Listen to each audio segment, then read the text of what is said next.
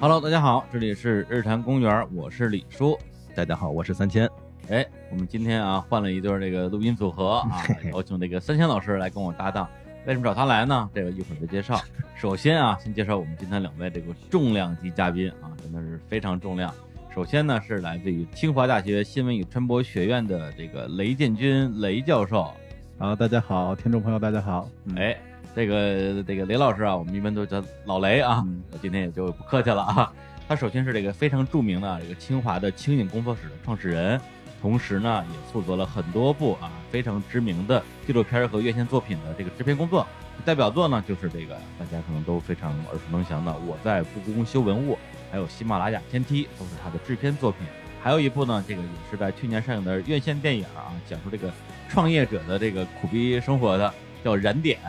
啊，拍了一些当时的一些这个创业者、啊，比如说什么什么 offer 啊，什么锤子呀、拍拍一个灭一 个，以后没人敢让我们就哎拍燃了嘛，对，拍完之后都没了，对，燃而且尽了，而且拍的时候还都是那种大就家，熊熊燃烧的对状态。然后上映的时候就燃尽了。都凉凉了。嗯哎呦，这片儿真的是我觉得有非常重要的史料价值啊。我们能拍燃点二吗？ 然后另外一位呢啊，是来自于这个啊故宫博物院的啊这个屈峰老师，啊，大家好，我是瞿峰啊，哎故宫的一个修复师。哎，然后金峰老师呢，就是刚才我们提到的啊，这个我在故宫修文物啊，由雷老师制片的作品的拍摄，被拍摄者呃，对，拍摄 对象，被记录的，啊，对。然后金峰老师呢，本身呢是毕业于这个央美，本身是雕塑家，故宫文保科技部副主任，然后也是这个我在故宫修文物里面的这个金句男神啊。本身他在故宫呢是负责这个故宫的木器修复的，应对对该是对在这个因为小他木是匠，小木匠，小木匠，好嘛， 还真是啊，因为故宫啊它那个文物的这个之前的纪录片版本一共有三集嘛，它是这个第二集的应该算比较主角儿啊，对，呃 C 位出道。然后那之后呢，他也成为了啊一个这个真人秀节目叫做《小镇故事》的主要嘉宾。看到这个阵容的话，很多日坛听众可能已经非常激动了啊，说这个日坛怎么有这么大的面子请到这两位大仙啊大神？呃，因为今天我们要聊一个电影儿啊，这个电影跟他们俩之间都有一个非常深的关系。这个电影名字叫做《大合唱》。先简单介绍一下这个《大合唱》这个电影啊，它是由天空之城马登影业出品的一个叫新民谣纪录片儿，是吧？对对对对新民谣电影，嗯哎，，是。然后这个马登影业呢，之前曾经这个先后出品过像《大圣归来》《喜马拉雅天梯》，还有这个之前创下了一个票房小奇迹的《冈仁波齐》，然后也是一家非常有经验的影视公司。然后这部电影呢，马上要在啊今年的六月十八号在全国上映。然后说实话，第一次知道这个电影的时候，还真对我来讲时间挺早的了，那嗯可能是三年前，二零一六年，我那时候在一家做无人机的公司 上班。我们准备合作合作。对对对，大江。然后呢，有一个我以前的同事啊，那个肖伟霆、潇潇，嗯，然后一个九零后的小朋友给我打电话说，这个志明叔叔，咱们能不能合作一下啊？跟大江我们拍个片儿叫《黄河金流》，那时候还没对改名字，对对对对，然后说需要你们的无人机支持一下。我说这个咱们聊聊呗。嗯，对，结果就因为那个时候开始聊，后来就是认识了这个片子的制片人，就是包包包小刚，跟他成了特别特别好的朋友。然后也是这三年时间啊，就是一路跟着这个项目往前走，然后知道了好多台前幕后的故事，嗯然后一直到我二零一九年啊看到成片儿，我一一度以为我看不到成片儿 了，因为那个老说明年一定出，一直出不来。对对，对，然后看了成片儿之后，我个人是特别的喜欢，因为它本身记录了相当于是黄河流域发生的很多的这种民间艺人在他们身上发生的故事。嗯，然后这片儿我到今天为止算是看了两遍半吧，嗯有很多感触在心里，但是可能又嗯是表达的没有那么精准。所以呢，为什么我今天要请这个三千老师跟我来主持呢？ 他特别牛逼，因为我之前组织了一个这个线下观影会，请了一些日常公园的老朋友啊，我们的主播嘉宾过来来观影。然后孙军老师呢严重迟到，只看了片子的最后十五分钟。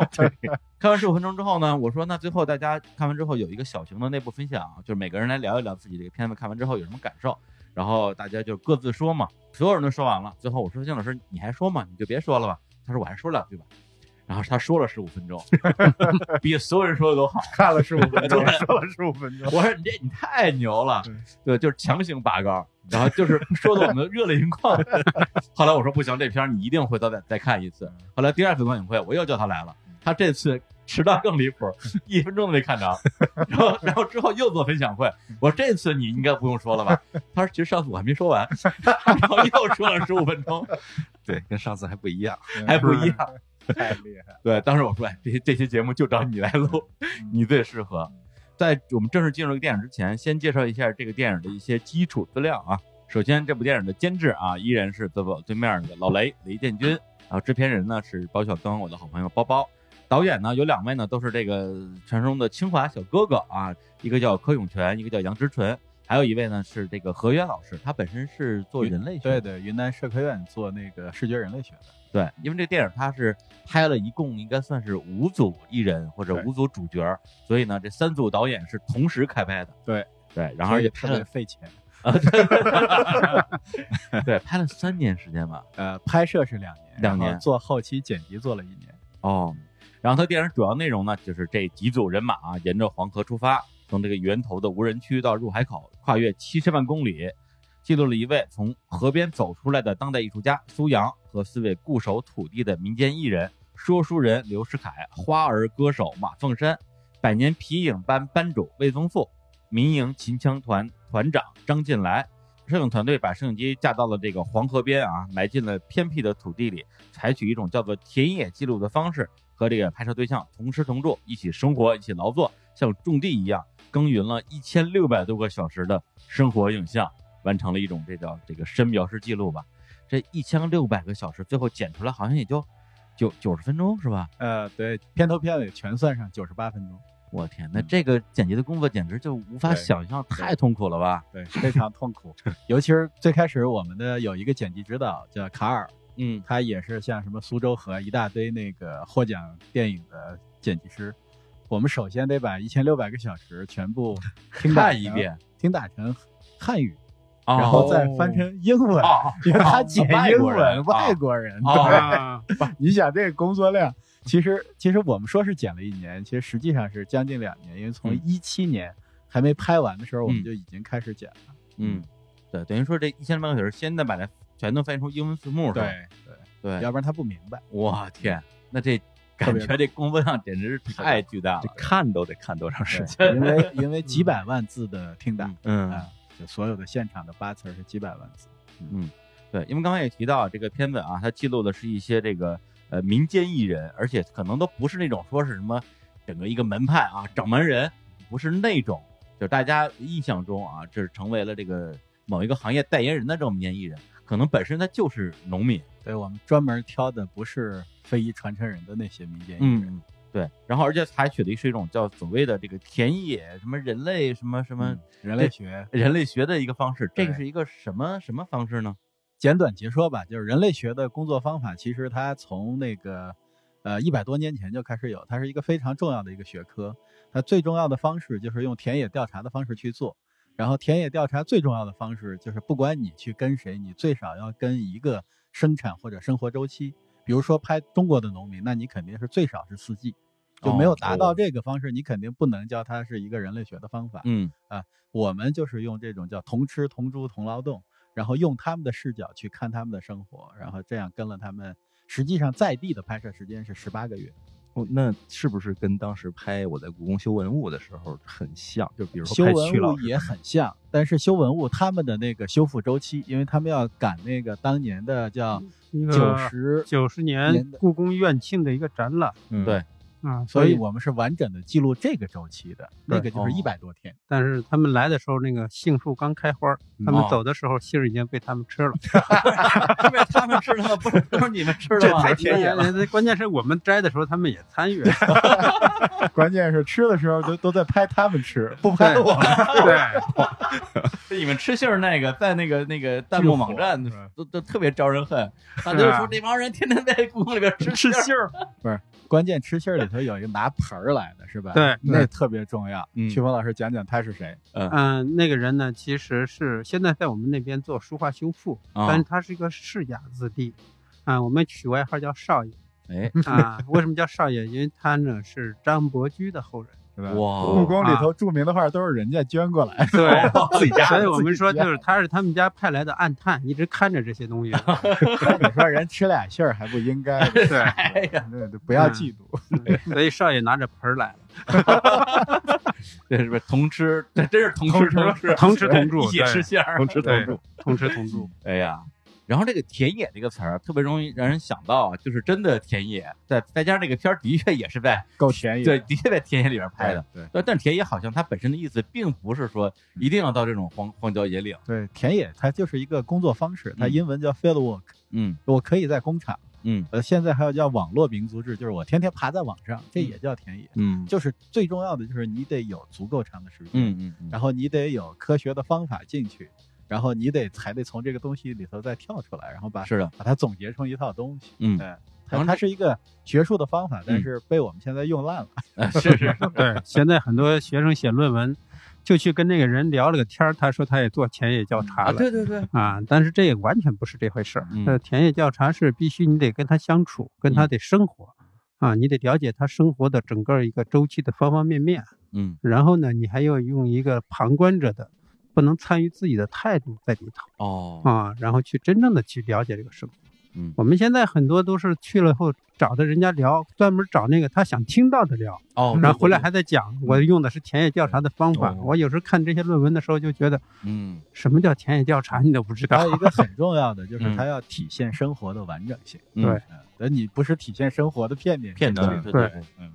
对。然后这个片子还采取了一个啊，就是之前包包也经常跟我提啊，因为他们之前发行过这个《冈仁波齐》嘛，嗯，对，一个小成本的电影儿，然后最后票房过亿。那个片子呢，是用一种纪录片儿的方式来表现了一个一个电影儿，对伪纪录片，嗯伪纪录片儿，对。嗯然后这个片儿呢，反过来，它是一个真纪录片儿，伪剧情片，但是这儿用了很多，应该就是叫剧情片儿的这个拍摄和剪辑手法，是吧？首先，第一个就是我们的摄影师都是拍大荧幕的，嗯，啊他有这样的经验，所以他影像上没有问题。第二就是剪辑师，我们找的都是剧情片剪辑师。我刚才说卡尔，卡尔他就是娄烨的很多片子都是他剪的。嗯嗯，然后另外一个中方剪辑师叫于西，嗯他是杜琪峰的编剧。过去杜琪峰哦七八年以来，他的包括《单身男女》啊、什么《独占》一大摞，我们为什么要找这样的人？就是嗯我们希望能从一千六百个小时里头能看到戏剧结构，看到嗯人物的张力，而不是一个传统的纪录片。我们希望它能够有剧情感。嗯嗯，等于从一开始这个片子就是希望能够说，它在院线上能够让一般的观众也能够有比较这种愉悦的观影体验，对这对么说吧，，对就降门槛嘛，一直降，一直降。嗯，嗯，从一个诗化的电影降成了普罗大众都能接受的电 影。是因为那个最开始据说是找这个摄影师说想想找这种能够拍上院线级别的纪录片儿的摄影师，好像全国一共也没有几个，呃因为最重要的，可能拍的漂亮的人特别多，嗯，关键是你能够跟拍的，就是能用我说的人类学的哦方法去拍的这个摄影师太少。哦，嗯啊，并且呢，很重要的一个方式呢，还得能听懂西北方言。所所以我们两个摄影师都是曲峰的西安老乡。对，其中有一个小伙子叫张华啊哦，本身跟我也很熟 嗯拍修文物的，啊，他拍过修文物，然后呢又拍过天梯嗯哦啊，拍天梯的时候他自己扛着现摄像机上去的啊，啊他最后给我讲，就是他那条腿都快废了，哎嗯，哎呦，呦，他从七千两百米掉了下来。啊对，但是哎掉的这个过程中呢，他在我们中方营地下头是一个美方营地，然后美国人的帐篷把他给接住了，然后他他我又天啊他又偷摸爬上来，因为晚上像出去尿尿你都是要挂保险绳的，嗯但是他没挂，哦偷了摸的就掉下去了，对对偷了摸就爬。嗯对， 要没有那个帐篷，他就从七千二掉到六千五了。哇，那就那就那天完了，哇，太危险了。所以这泡尿尿的很高啊，哎呦我的天！对，所以说啊，就是你找一个啊，就是能拍这种大银幕啊对纪录片的摄影师，还得这个能够跟拍两年田野调查另外一还得个说摄西影北师话哎的片子也很棒，就是余秀华《摇摇晃晃的人间》啊的那个的摄影师，哦嗯对，薛明也是他们先人，嗯，啊，对，因都是为都这是都是您找来的吧？是吧？ 不是不是， 只能说明我们西安出人才，对，出摄影师，出摄影对，师哎出摄影师，对，嗯对，不是你说这个，我突然想到，稍微插一句，啊这片子里有有一个镜头，就是在那个有一个皮影嘛，啊，有一个皮影的表演啊，嗯是那个魏宗富是吧？对，老对，魏然，后对，然后他皮影戏其实不是一个人拿着皮影跟那表演嗯，而是还有一个戏班子，对，对，一堆人在那在那唱啊，对演奏乐器啊，嗯，然后我一看，一堆张艺谋，每个每个人长得跟跟张艺谋一模一样，是就是西北这个长相啊，嗯每个人都唱的特别有力 量，是的，嗯是的，是的。行，那么这样，因为我们一会儿呢就要进入到这个电影的，你可以说是剧透啊，其实这个片儿也没什么可剧透的。对，包括也会讲讲刚才我们提到的啊这四种民间艺人他们在电影里边的很多很多给我们留下深刻印象的瞬间。那我们现在呢，先来放一首歌啊，大家先用这首歌来进入到我们这部电影的世界。那这首歌是什么歌呢？就是这部电影的一个线索人物啊，就是应该是我们大部分听众还比较熟悉的中国的这个来自于西北、来自于银川的民谣歌手苏阳，他的一首歌，这歌的名字叫做《珍珠卷帘》。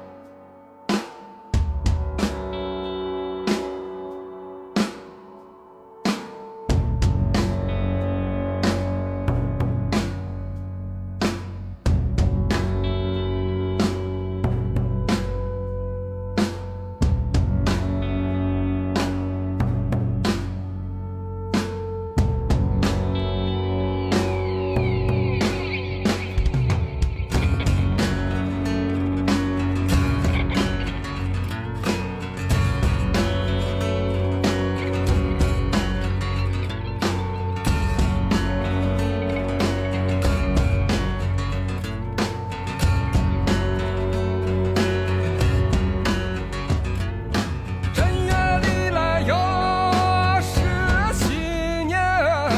城隍马虎多状元，城门建设进前院，马虎刀劈九连环。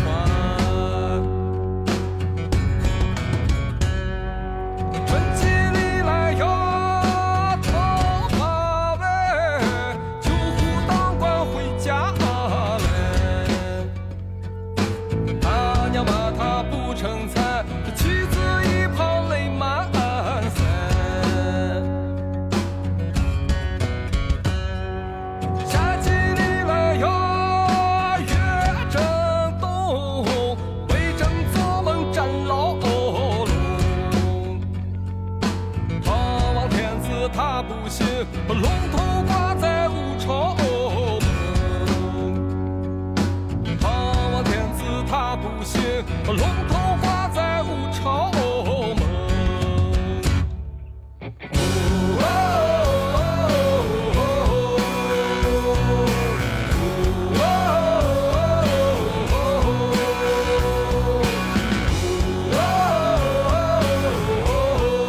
哦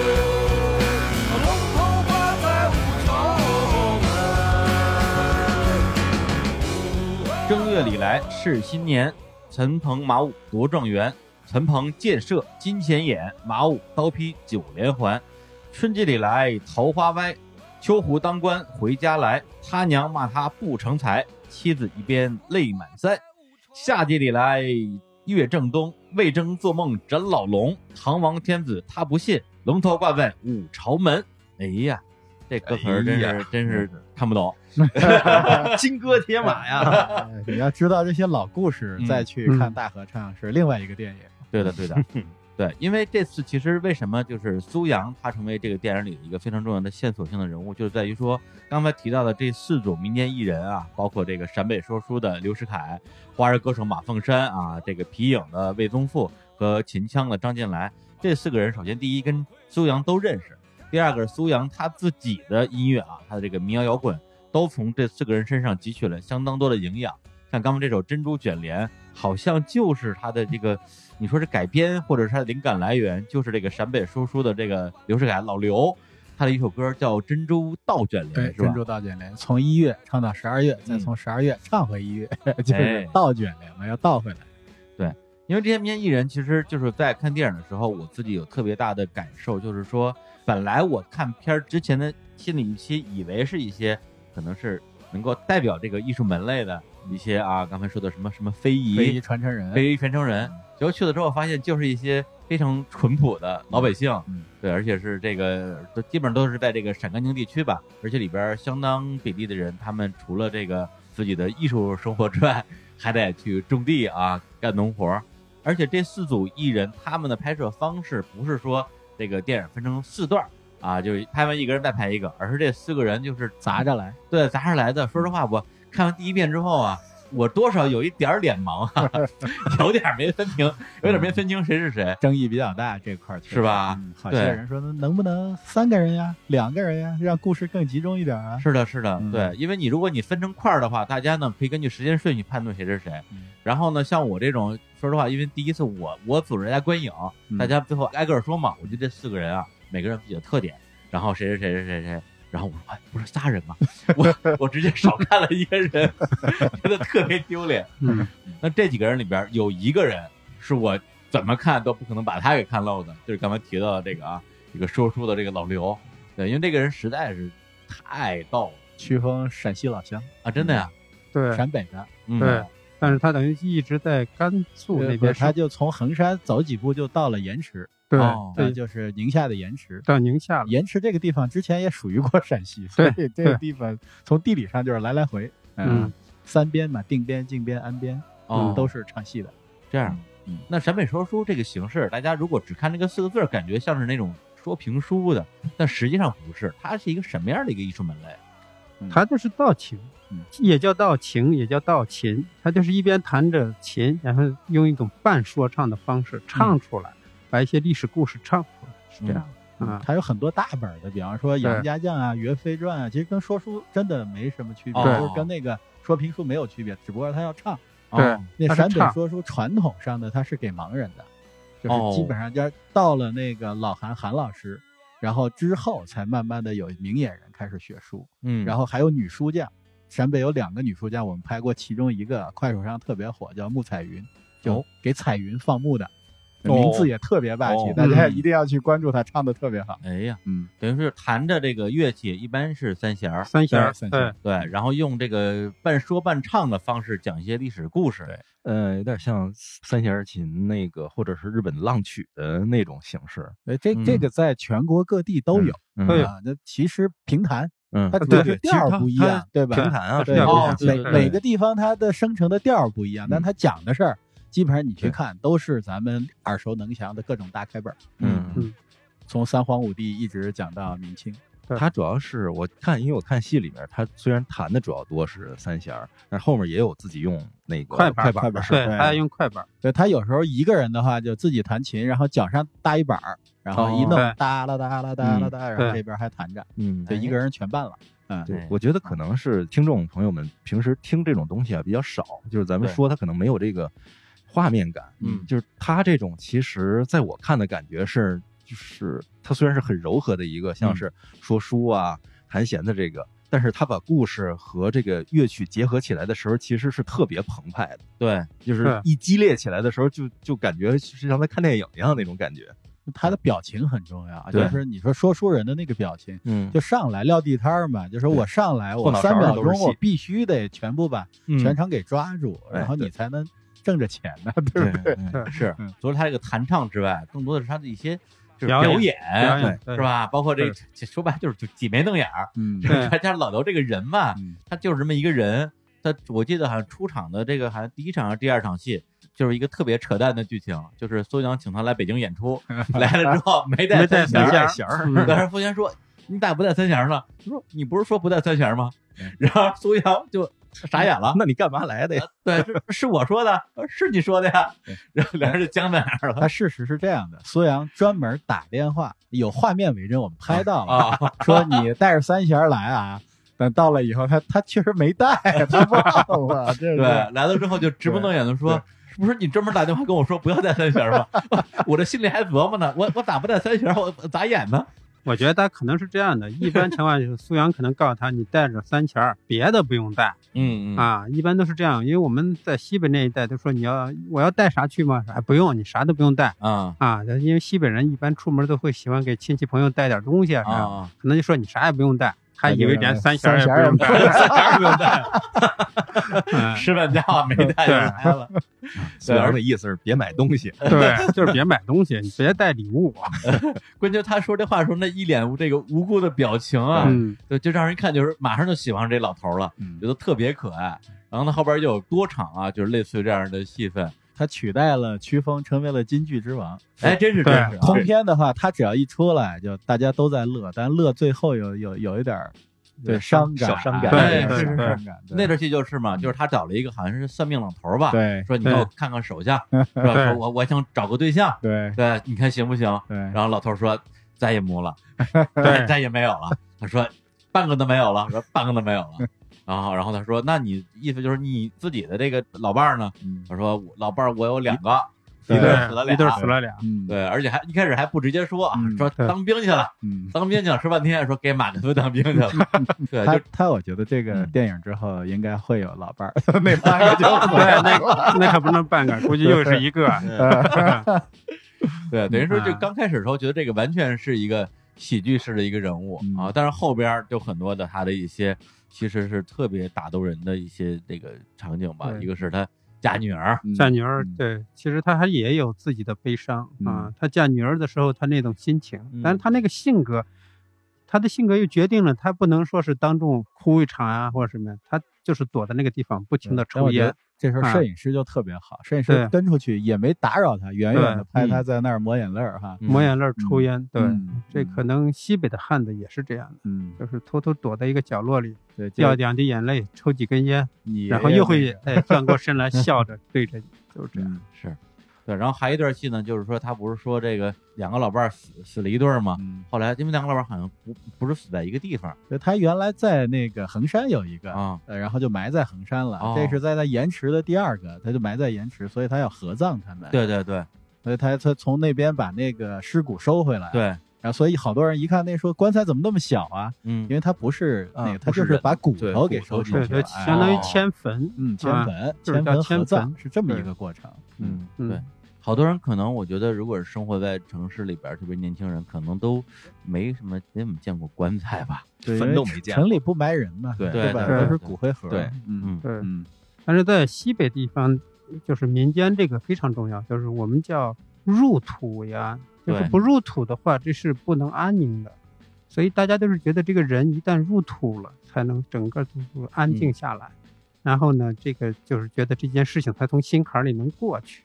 所以你看他也是嘛，他就是一生都在想着把这两个坟牵在一起。对嗯啊，嗯这样的话把自己中间的位置留给自己，那么以后呢，这一家人他还能团 聚，中间是个所以他皇上 心里是安，他能当皇上，他觉得这样他心安，要嗯不然他心不安，因为他觉得啊，都是我的老婆，但是一个在那边，一个在这边，嗯感觉还是割对舍不他老了。了以后，对他陪谁呢？他对只有全钱一块儿，他们就可以对陪两个对人了，嗯对吧？对并且它那个墓葬形式也很有意思。如果大家去过十三陵，比方说定陵是开放的，嗯就非常简单。定陵它可能大，但是跟老老刘的这个墓是一样的。它首先先挖下去，会有一个穴，是吧？。对然后再掏一个像窑洞一样的东西，嗯把墓、把那个对棺材放进去，这个才叫墓。嗯对所以规制跟皇上没有区别。哦对啊还真是当皇上，对，所以你对如果没见过的话，这个电影的结尾你可以看到一个真正的墓是一个什么样子。哦嗯对对，而且他他是把棺材放到别人家的地里了吗？我没太理解那一段儿。因为这个地它是这样的，就是以前有叫坟地是吧？嗯这个这是我们家的坟地，对对，但是祖呢坟，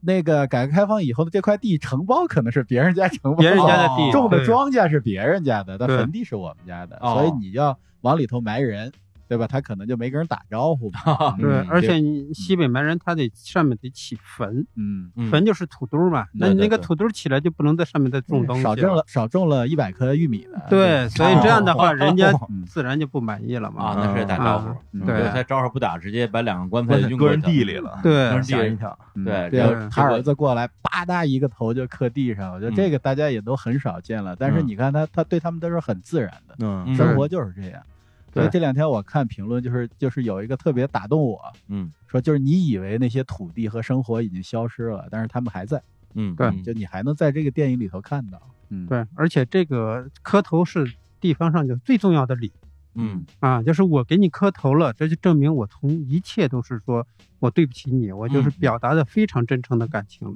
嗯所以你看，当那个这头你要还不磕的原时候谅，，这就只能打架了。对，就是当那个头磕下的那一刻，你看对方那么激烈的情绪立马就没有了，对对对，啊对就没有了，立马就扶起来，就没事儿了，就你对你对就对办吧。那就这场样戏我印象很深对嗯刻，就是感觉是特别爽利的一个事儿，因为对前面就是就扯皮嘛恨不得对扯皮了嘛，对，然后突然过来说来给人家磕个头，然后对关键是他儿子过来特别爽利，咣叽往那儿一磕，对二话不磕说，然后邻居也是，哎呀，不行，当不起，当不起，当不起，对然后这事儿就了了，对，两对就了了。这对，就是处理问题的一种方式嗯。嗯，就这要是城市，估计又得打官司。对对打，这官司还得我赔钱我退一大步，对你退你也退一大步，嗯这事儿就哦过了。对，还真就是过了。为什么农村没有律师呢？传嗯统中国社会也没有律师呢？就是它有这么一套体系维持着，嗯它不需要律师，它社会成本很低。其实，嗯，但我们现在过的社会成本就非常 高，什么东西都专业化了。是的，对，所以而且他这个移这个棺材还有一个点就是老刘觉得自己也一把年纪了，嗯女儿也啊嫁出去了，嗯然后算命的也说自己 没戏没有了，对，那我把这事儿办了，就把心愿了了，也没有什么遗憾了嗯，就这种感觉。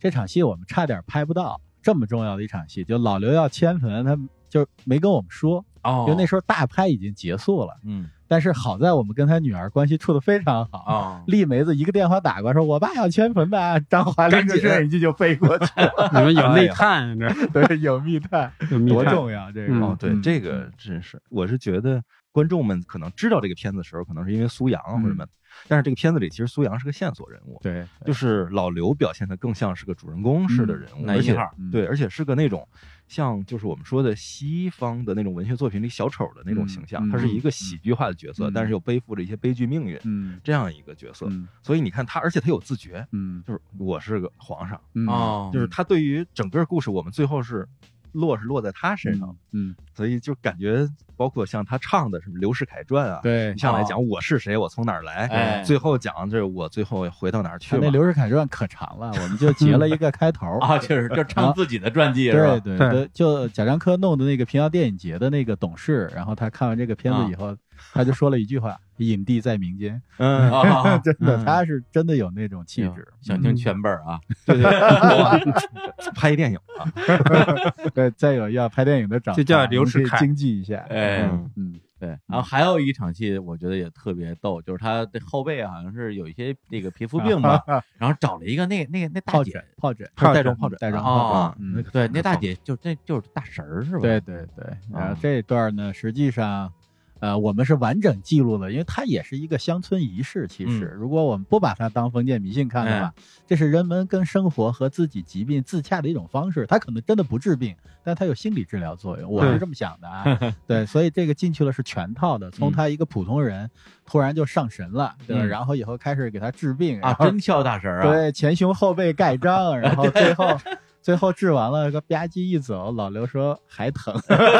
把这底儿给兜了。我觉得这个对其实观众能看明白。嗯，嗯，嗯，你是把完整的这个大神儿整个场面对都对拍下来了，对是吗？我们因为你想一千六百小时，嗯它记录所有的东西都是按照完整性去嗯记录的，嗯但是用到电影里头嗯肯定会有截取，就嗯找观众能够接受的这个部分。嗯，对对我对我觉得就是现在这种呈现方式挺好的，嗯就是他已经把跳大神儿的那个表现，嗯，然后够了手法，是吧然后包括最后被跳的人的反馈 全给出来了，对，就是很有效了已经。对，而且这我觉得这个从侧面也说明了一个问题，就是说其实老刘也不信，对但是是自己去，只不过是尝抱着尝试的啊一种态哦度。也许老刘要是信了，可能还能有一点点效果，嗯至少心里有一种抵抗嘛。但问题是老刘压根儿都不信，老刘心说：“我这辈子就靠这吃饭了，我信你。嗯，对，所以老刘真的是就是这个片子里边，我觉得最容易引发这个观众的喜欢和就共鸣说一书个的人物叫书胆，嗯他就是那个胆。嗯啊哎，对对对对对，其实你看，咱们拍的虽然是个就是田野类的这种纪录片，还是人类学的田野纪录片，但是因为我们捕捉的是老刘这样的角色，嗯他本身是个民间艺人，嗯他有演出天赋，所以最后弄完了以后，这片儿的戏剧性特别最近强。自然就有了，对对吧？嗯，天生带戏。嗯，嗯，呃，那我们现在呢，就先来放一首啊，就刚才也提到这个老刘的一个歌儿啊，这老刘呢，他本身是这个呃陕北说书，然后刚才也提到一首歌叫《珍珠倒卷帘》，然后这首歌也成为了苏阳很多的这个音乐创作的灵感。行，那我们就来放一首啊，这首由那个老刘啊刘世凯演唱的这首《珍珠倒卷帘》。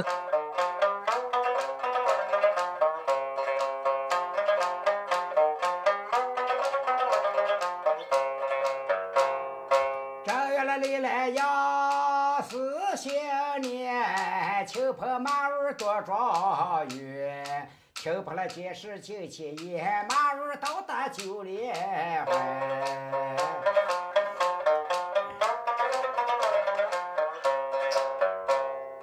二院里来呀，落抬头，王三小姐飘绣球，绣球抛在平贵手，王花果子儿见月愁。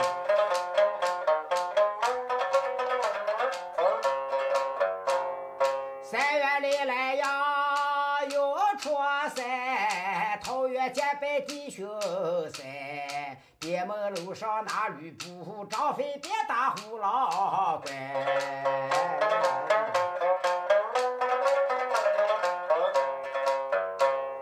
四月里来呀，四月八，里山老母把山下，下山不为别个的事，但为弟子范梨花。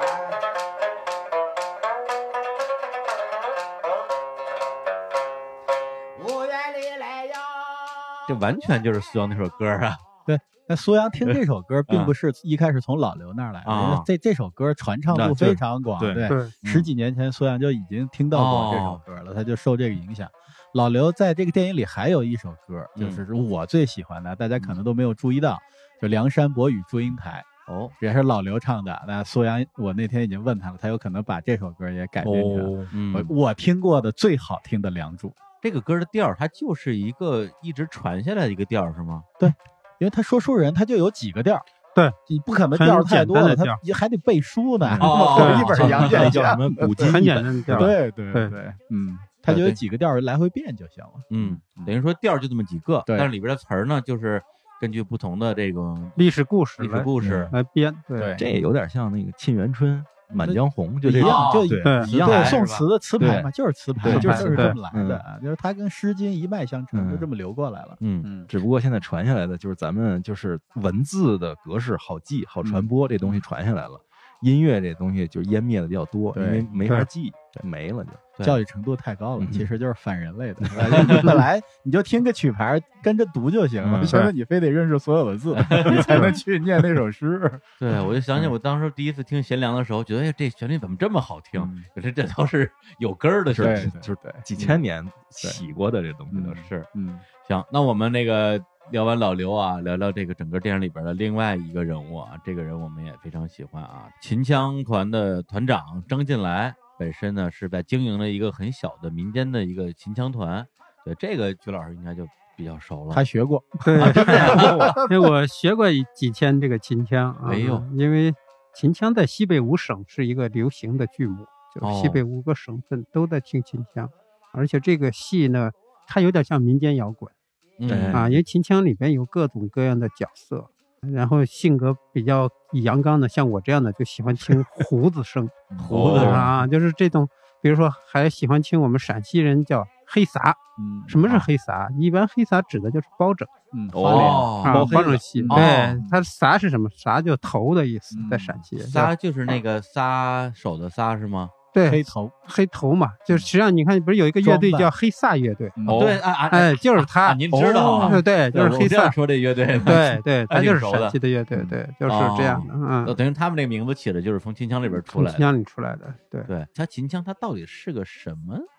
它是一种剧，一种剧的形式吗？你听过京剧吧？听过呀。对，这就是一模一样的。它一模一样的，换但了个是调实际上它要比京剧还要呃早传对对嗯早对，，它实际上是从最早是从陕西那一带的，它应该比京剧老很老的早老太多腔了特别对多老腔传下来，逐渐改良，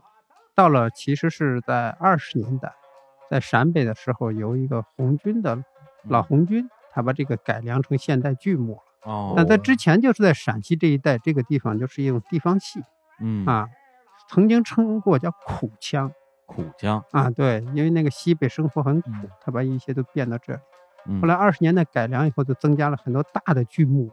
就变成一种戏剧形式了。对，那秦腔本身这种剧目，它现在的生存状况是什么样的？因为我我想起来，我之前我在西安看过一次秦腔的表演，然后也是当地朋友推荐的。但我去那之后，感觉有点像那种旅游项目啊，嗯就是游客啊，到了西安看看秦腔，这家挺不错，对，有点那我不知道那种一般都是唱个小折子戏的啊对就对对一对一小段儿，因为嗯游客嘛，他进来时间他不能敢太演长是大的，是的，但是像这个张团他们如果下乡了的话，你得开本戏，对吧？对就是这一本这，一大本呃对戏，一大本戏，啊，就对就对，是比如说杨家将，啊，这啊也一大本戏，这得唱好几天，有时候啊，相当于就是一场哈姆雷特，对对吧？比对哈姆雷特还宏大，我 觉得对对他那个时间跨度，他的人物，我觉得都是非常重要。就刚才像我嗯们刚才说的那个，就是苏阳歌里唱的那个苏湖戏妻。嗯嗯那么其实，在秦腔里面有一个戏是从这个故事过来的嗯啊，秦腔里面叫《无简坡》，嗯哦它讲薛平贵和王宝钏的故事。嗯那么这一个大本戏，那是从早上能演到下对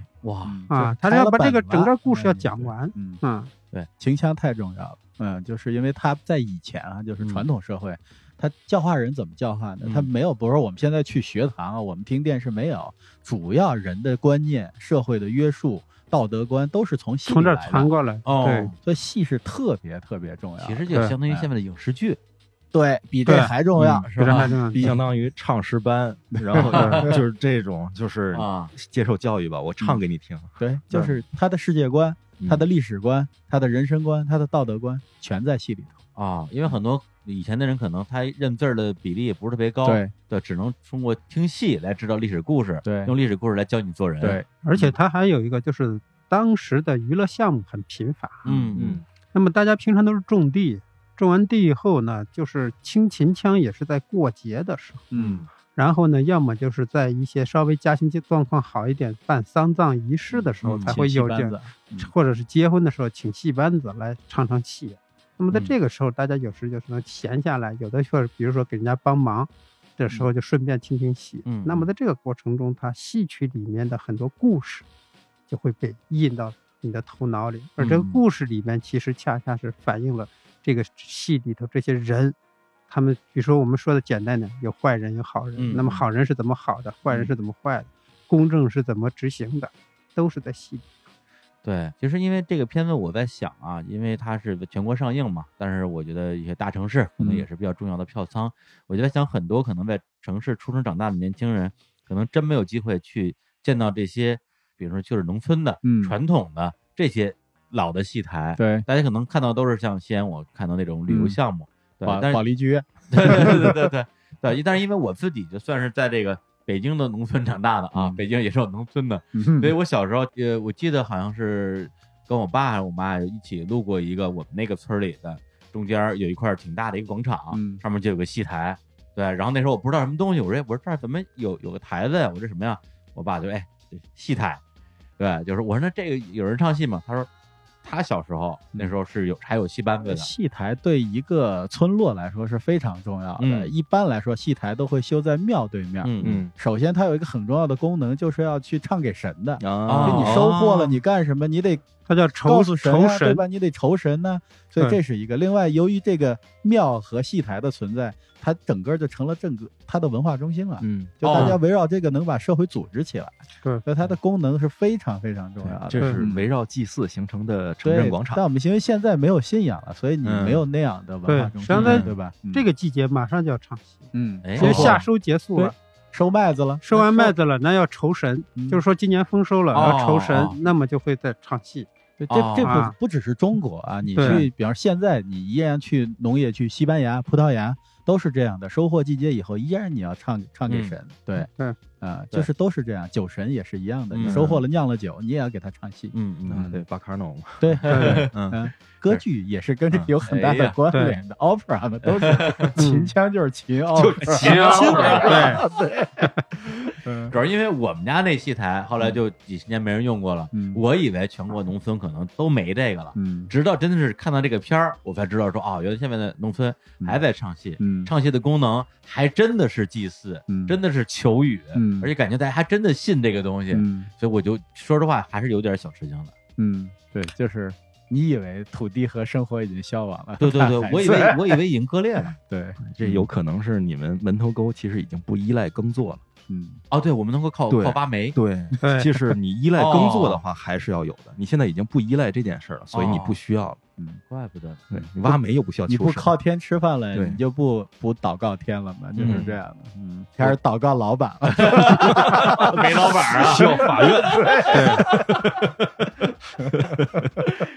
对他那戏里边有一场戏啊，挺精彩的，但感觉好像看的不是特别明白，就是叫打台，嗯就是他弄了一个新戏台，嗯，哎然后后弄了一个新戏台之后呢，现在有也是有一些仪式，嗯呃斩斩鸡头，嗯，对还不哎呦我的妈揪鸡头，揪鸡揪啊头那掏不下是来展的，是啊拧下来的拧下来，拔下来的，生拧下来，对对，那拔下个来我。们给掐掉了，掐掉了，对不让你不让你看那个墨西哥也有，就是生拧，你转转转转转，嘣儿拧下来。对我嗯是这我是看到了把鸡抱上来和和对和鸡血中间那段好像就没有了，对对对对还是要剪一下的。 比较 比较血腥是吧？对，那太吓人了。那个对，也有些人看完可能会不适嘛。嗯你嗯作为一个公众电影，这些是还是要注意的。嗯，对，那打财这个它到底是一个什么样的一个作用的一个仪式？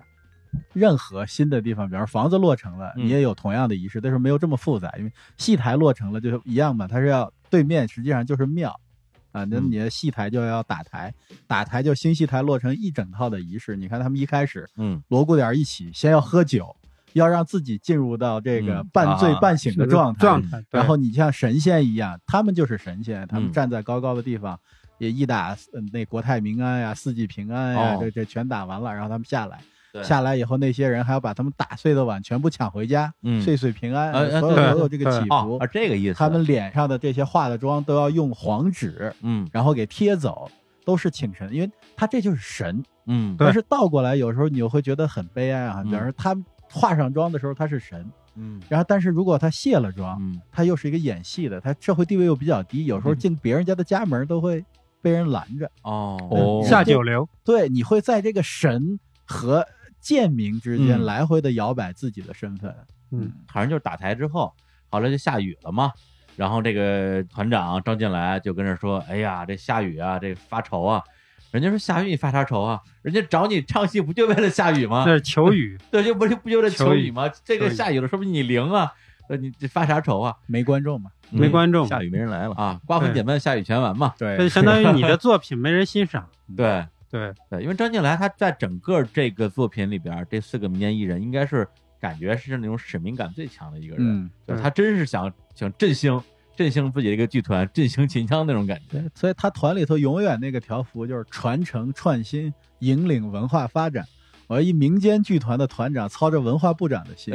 就是这样一个状态啊。是，我也是特喜欢这个角色哪一场戏，嗯就是他就是恨不得坐在桌子上给人点钱，哦就，等于底下有一唱戏小孩跑了嘛，嗯，对不唱了嘛，跑了，他就只能说把钱点给人家，说赶紧给我找人，嗯我这还得接着唱呢。就那场戏我，因为我是一个嗯，小众杂志的主编，哦，就是我也给人跟他点一钱我跟他一样操这个心，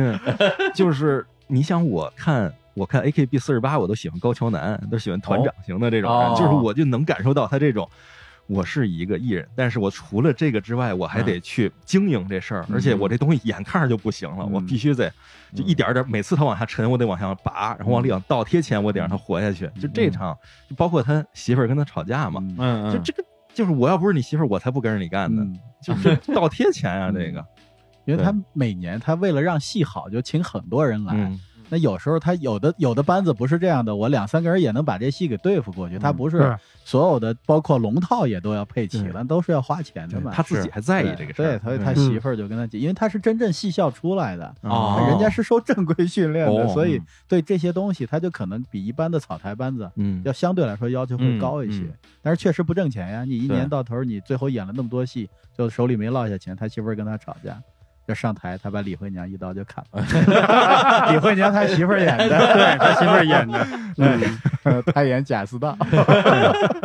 对，所以有的人弄这个事儿啊，可能就是为了赚俩小钱儿嗯，有的人可能就是当个乐儿嗯，他是真的有使命感。他是有使命感。我们看有一个镜头，就是嗯他在台下，啊台上在演戏，他在台下转， 嗯他在转的时候，他在其实在底下看，嗯哦，一边看一边摇头，一边抽烟，他就是看他也不满意，嗯啊嗯，他就很着急，他又冲到后台立马换上装，自己又上。嗯就说他这个人始终就是说，不是说哎，我就是把这场戏对付过就行，嗯嗯他自己会经常混到观众里头去看这个演的哪儿有问题，哪儿不对，嗯去不断在调整。嗯所以我觉得这个人其实真正他是一个有追求的人，他不仅仅对就是说我就靠演戏来糊口，嗯嗯，他是有一个理想的。嗯，而且我们知道有一个里边有一个镜头特别逗，就是看春晚的时候，啊， 对，他说没内涵，浮躁，嗯，浮躁。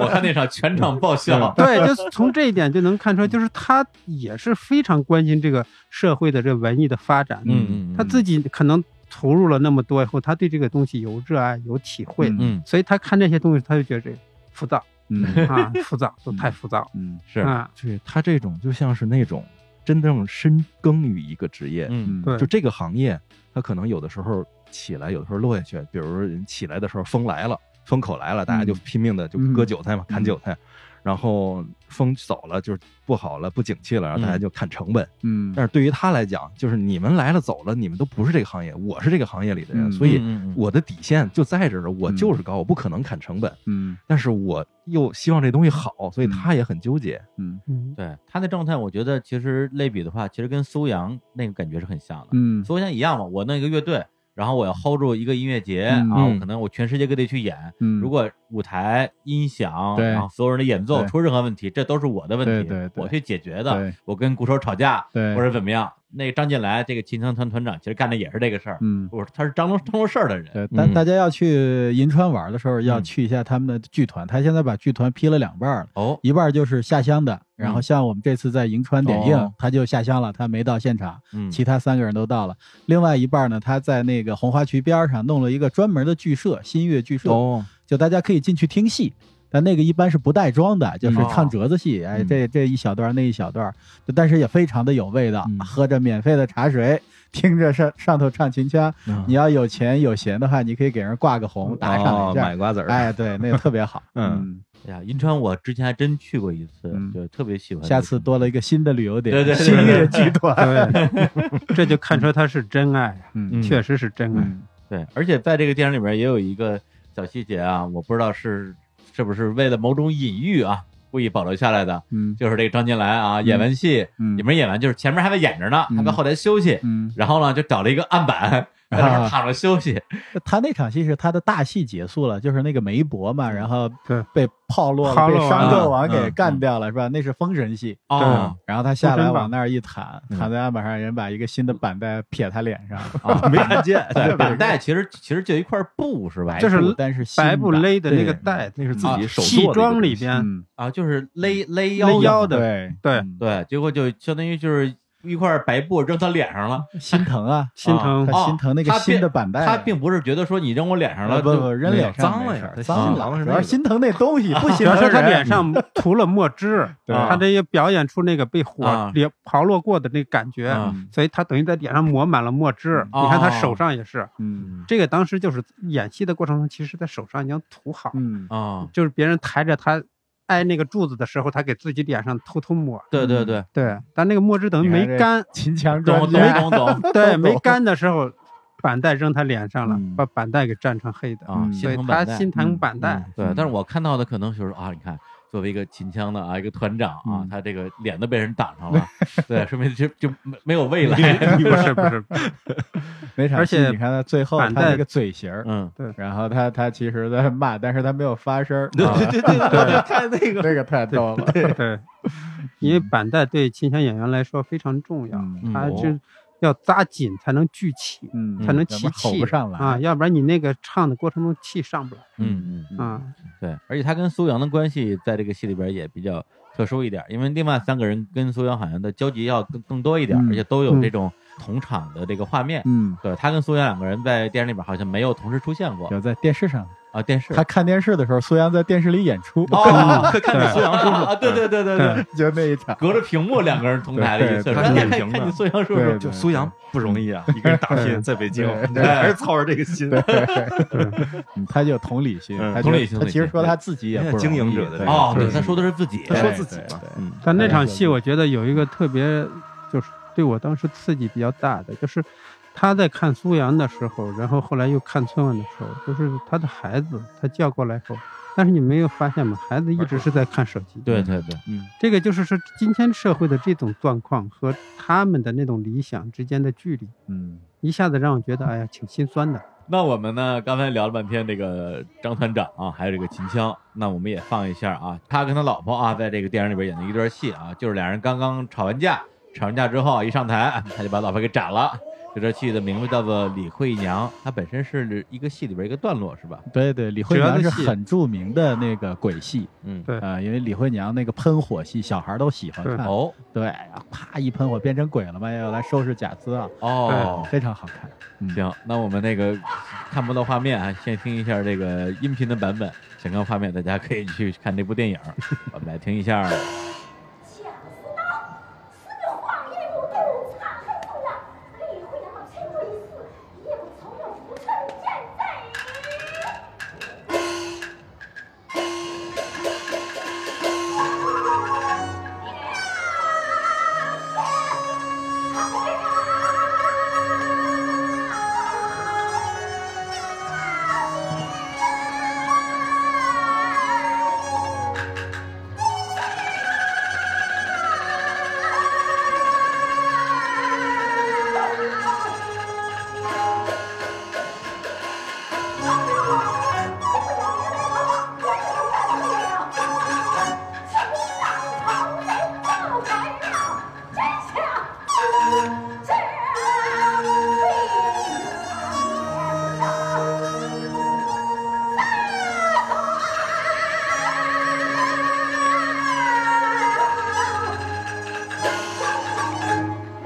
前往往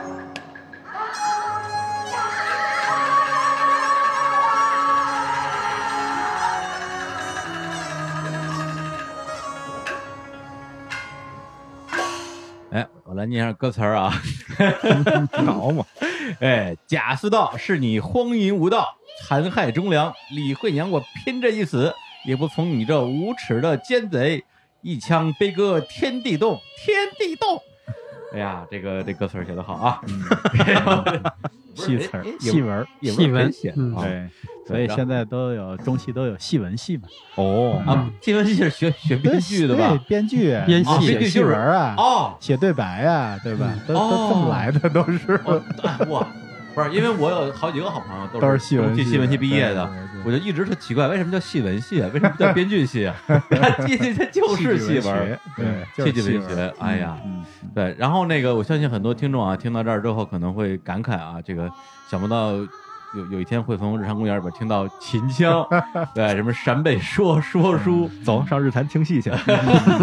对，但是如果我就对我来讲，如果我不是看了这个电影，可能我这辈子也不会有有一个机会说我去听一下这个原汁原味的民间的嗯这种曲艺的一个形式。我觉得这个也是这片子的一个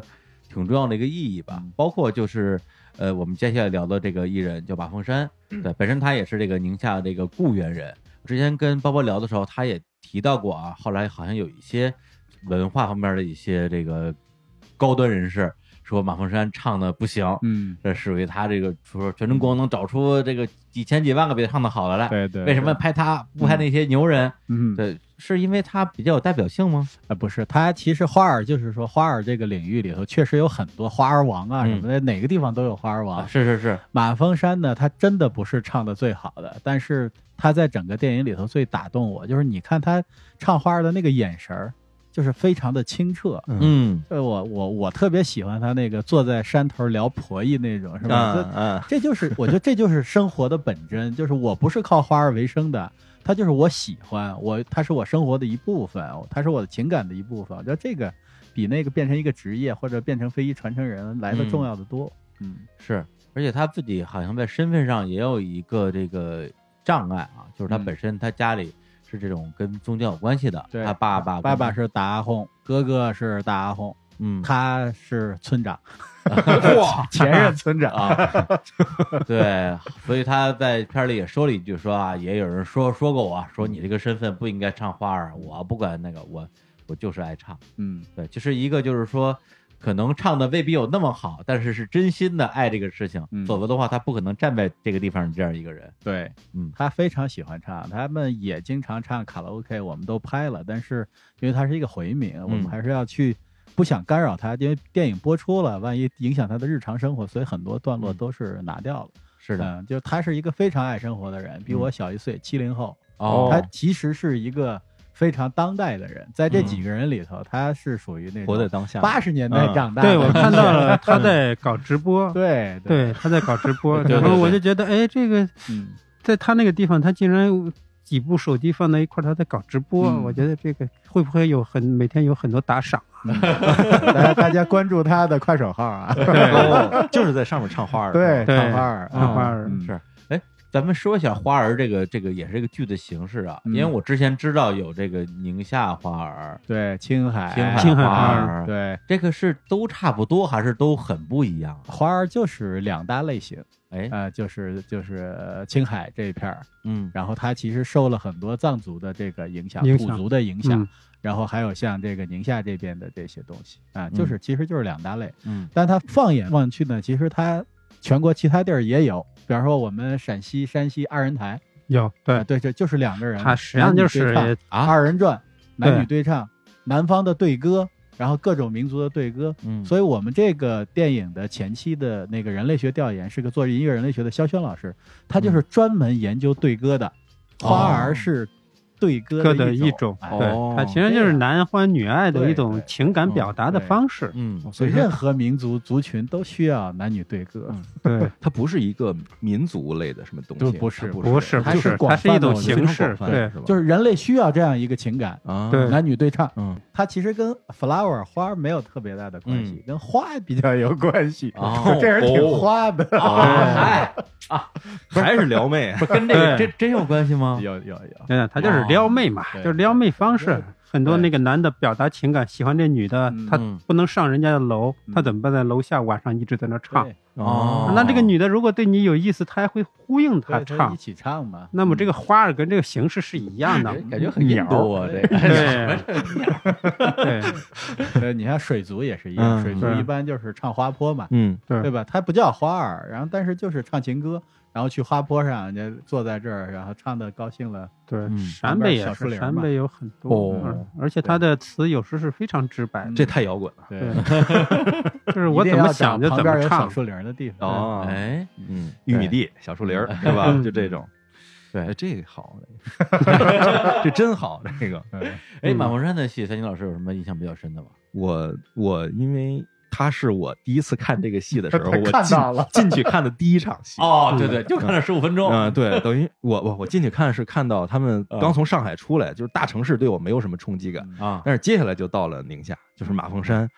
一一个长焦镜头，这个两百五三百左右的镜头，然后直接是远远的看见马凤山沿着一个像画一样的山坡，一步一步的往上走，嗯然后前面的山跟后面山都叠在一起，把它夹在中间，一边上一边唱。嗯回头说说呢，我年轻的时候就是一天的啥也不想干，就想插画。嗯，是就是这个感觉哎给我感觉特别好，就是一个真的是沉浸在这里面，嗯就是他沉浸在他的事儿里面嗯，然后他这个事儿感染了我，整个我沉浸到了他的故事里面嗯，这种那段感觉特词别也好特别棒，就是嗯如果咱俩的姻缘散嗯，要十12道道黄河水水，干， 黄河水干了还还不不算算，清兵上要开出个牡丹。 哎对，就是感觉你特想别想好，哇特别清澈的那种，又清澈嗯又浓烈的那个感觉。意思就是咱俩没机会散了，嗯， 你算吧。你想， 就是哎这是嗯歌里唱的，嗯，然后然后这个电影本身它又有画面，对嗯对，这画面感又特别好，就是它是比这个音乐形式本身它又加上了画面，所以就当时给我的冲击特别强。我说这这是一剧情片儿，这不是纪录片啊。嗯嗯嗯所以你像马峰山的戏，因为等于我第一个看的就是嗯有印象就是他，所以后面我几经辗转，终于看到全片儿以 后，哎他说那个家里不让唱嘛，嗯 家里是阿轰嘛。嗯， 对，我当时一想，哟，哥们儿梵高啊，你是嗯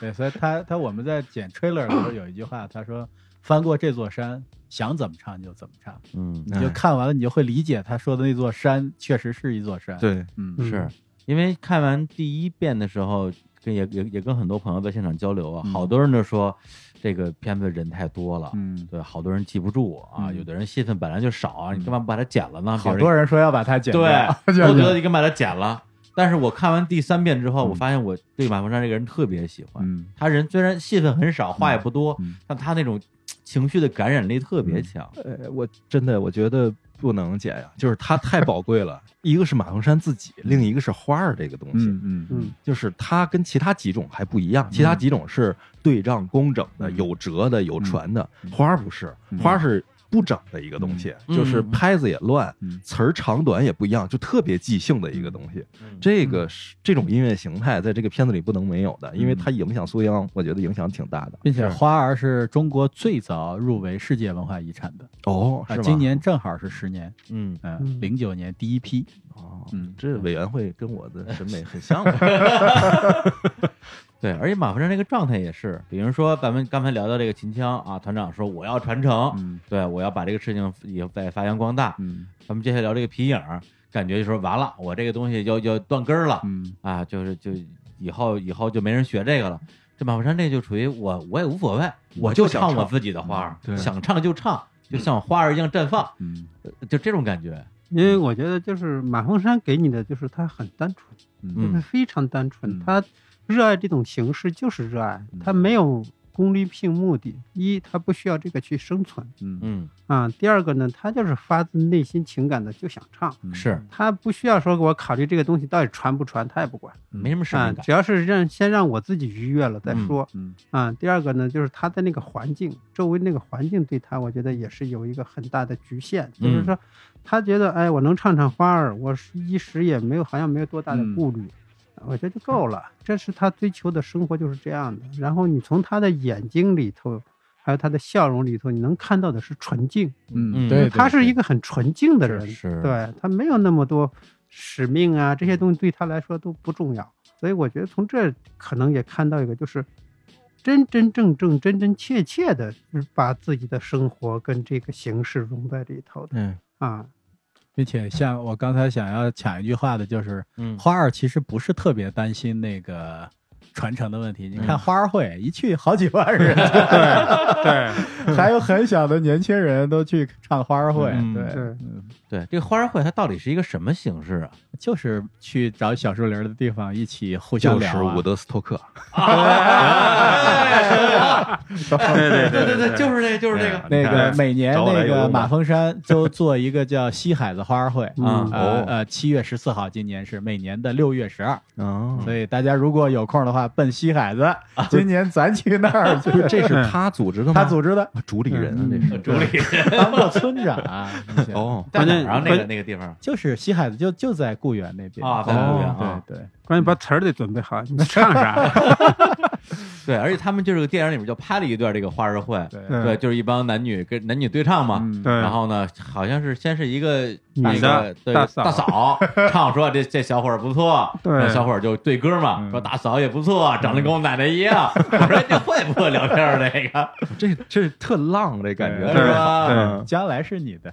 哎，将来是人家说了嘛对，对，嗯将哎来是你将的。将来是你的而且那首，而且后来他们后来唱那个歌儿叫什么《雪白的鸽子》，雪白的鸽子。嗯对我听一遍的时候呢，也没太听得推明白是咋回事儿，嗯嗯不就是到底是唱鸽子还是唱人啊？嗯后来看第二遍、第三遍的时候，一听嗯，这个是吧？就是你我就像一对鸽子，什么发出了一些拟声词，什么嗯扑扑棱棱，嗯，什么什么之类的。我说 这，哎呦，想的真多，对床戏啊这个歌其实 在不不不陕北也流行，对啊嗯，而且后来这个歌还被改编了，嗯哎嗯，影响力挺大的。雪白的鸽子是对类似茉莉花那么大影响力的，啊真 的对，啊，嗯，上河里的鸭子，下河里的鹅嘛。嗯哦，啊，这个你在那个，我当时有一个电影叫《人生》，嗯《人生》里边的主题曲就是这个。哦，所以这首歌它到底讲的是一个什么事就是男欢女爱。啊？就是我说那个，对对对，对，你看我说我我听出来了是吧嗯？哎，那这个他都是呃以物拟人，啊嗯都是这样的。对所以他比兴的方法，你看嗯苏阳比的兴嘛歌，对对吧？都是比兴的，嗯啊嗯，诗经 就是都是比兴的，对吧嗯？对，而且说这种花儿会本身好像也是有一个呃具体的原因，好像嗯是说在以前啊，就是交通还比较闭塞的时候，大家要通过真的是村儿里的一些年轻人要通过这花儿会，大家才能有一些这种，就对怎么说，哦这就个是我觉得就是狂欢节，就你嗯需要一个情绪的释放，嗯需要大家互相认识，然后需要比方说两小无猜的，但是不能在一起了，长大了，然后需要有一个机会倾诉，都可以在花儿会上完成。嗯，对对，也就是说，本身他们由于比如说这个，就是两个人虽然两小无猜，一起长大，这彼此爱慕，但是不能结婚，但是可以利用花儿会这样的一个机会，大家可以尽情的倾诉自己的情感。对对就就是林黛玉和贾宝玉可以以诗会友嘛，嗯嗯，就是在那个大户人家，大家嗯写写诗；嗯在老百姓，大家唱唱歌，啊哎对，唱完歌之后也可以进小树林儿。嗯可以呀、嗯，对，哇，这罗密欧和朱丽叶嘛，啊，不是，他有一部分也是在这个会上就认认识。啊哦，，认识。这个我们在九十年代，你想认识很多别的村儿的女孩儿，你怎么办？怎么那办呢？看露天电影，对，看电影哦一样的，这然道后理上大嘛学的时候就跳舞、交谊团委舞会、跳交谊舞嘛，对都是对一样的一样。的他们就是这个花卉形式，嘛，就是嗯，就现这个在不就形是音乐节吗？对啊现呀在是音乐节，现在对呀，啊对呀，就是这个意思。换了一个名儿，西海的可以叫西海的音乐节，啊，真对是啊，对对，对，实际上就是这样的。 Festival，嗯，嗯，嗯，那他们这项花儿会唱完了，完了之后，大家就就散了吗？就散这了事儿就等于说发生在花儿会上了，对，就留在节花制儿会的上。对对对，对，嗯哦，那后续就进小树林了嘛。嗯嗯哦啊， 小说出来之后，咱就们就是没事儿了。啊对重新过各自的生活不是，那就是那个大白鹅飞走对了，嘛。那个啊，梁龙不提了个观点吗？就是二手玫瑰叫嗯雾水夫妻嘛，哦对哦，不水不提，对，佛完奶，对，其实就是这个东西，对其实就是这个东 西。嗯，行，那我们来放一下啊，刚才提到的，就是这个电影里边这个花儿会里边，他们呃大家一起来唱的这首啊《雪白的鸽子》，然后苏阳也在这里边跟着一块儿嗯唱， 大家可以听一下。黄河马后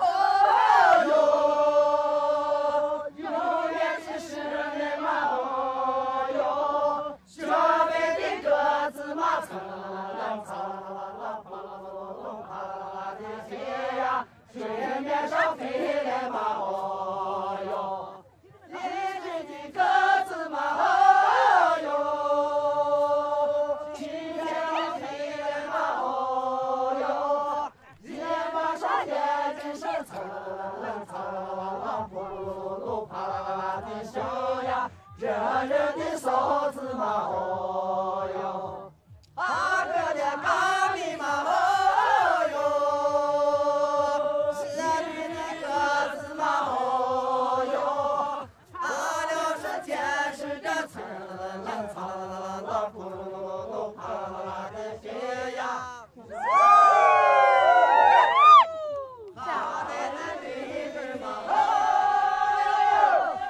哎，这个哎，哎 呦，阿哥连嘎没了，哦呦，一对对鸽子，哦呦，他们俩是天上注定，噌楞楞楞，苍啷啷啷，扑噜噜噜，啪啦啦啦的飞呀、下来的一 对儿，哦呦，这个是吧？就是鸽子在那个嗯， 交对交尾的那个对对感觉 是吧？对，是是是，对，然后呢，那个整个片子的第四组啊，民间艺人是这个百年皮影班的班主啊，叫做魏宗富。对，然后兴盛班，兴盛班是什么意嗯思啊，？这就是他们的班号，班哦号兴盛班，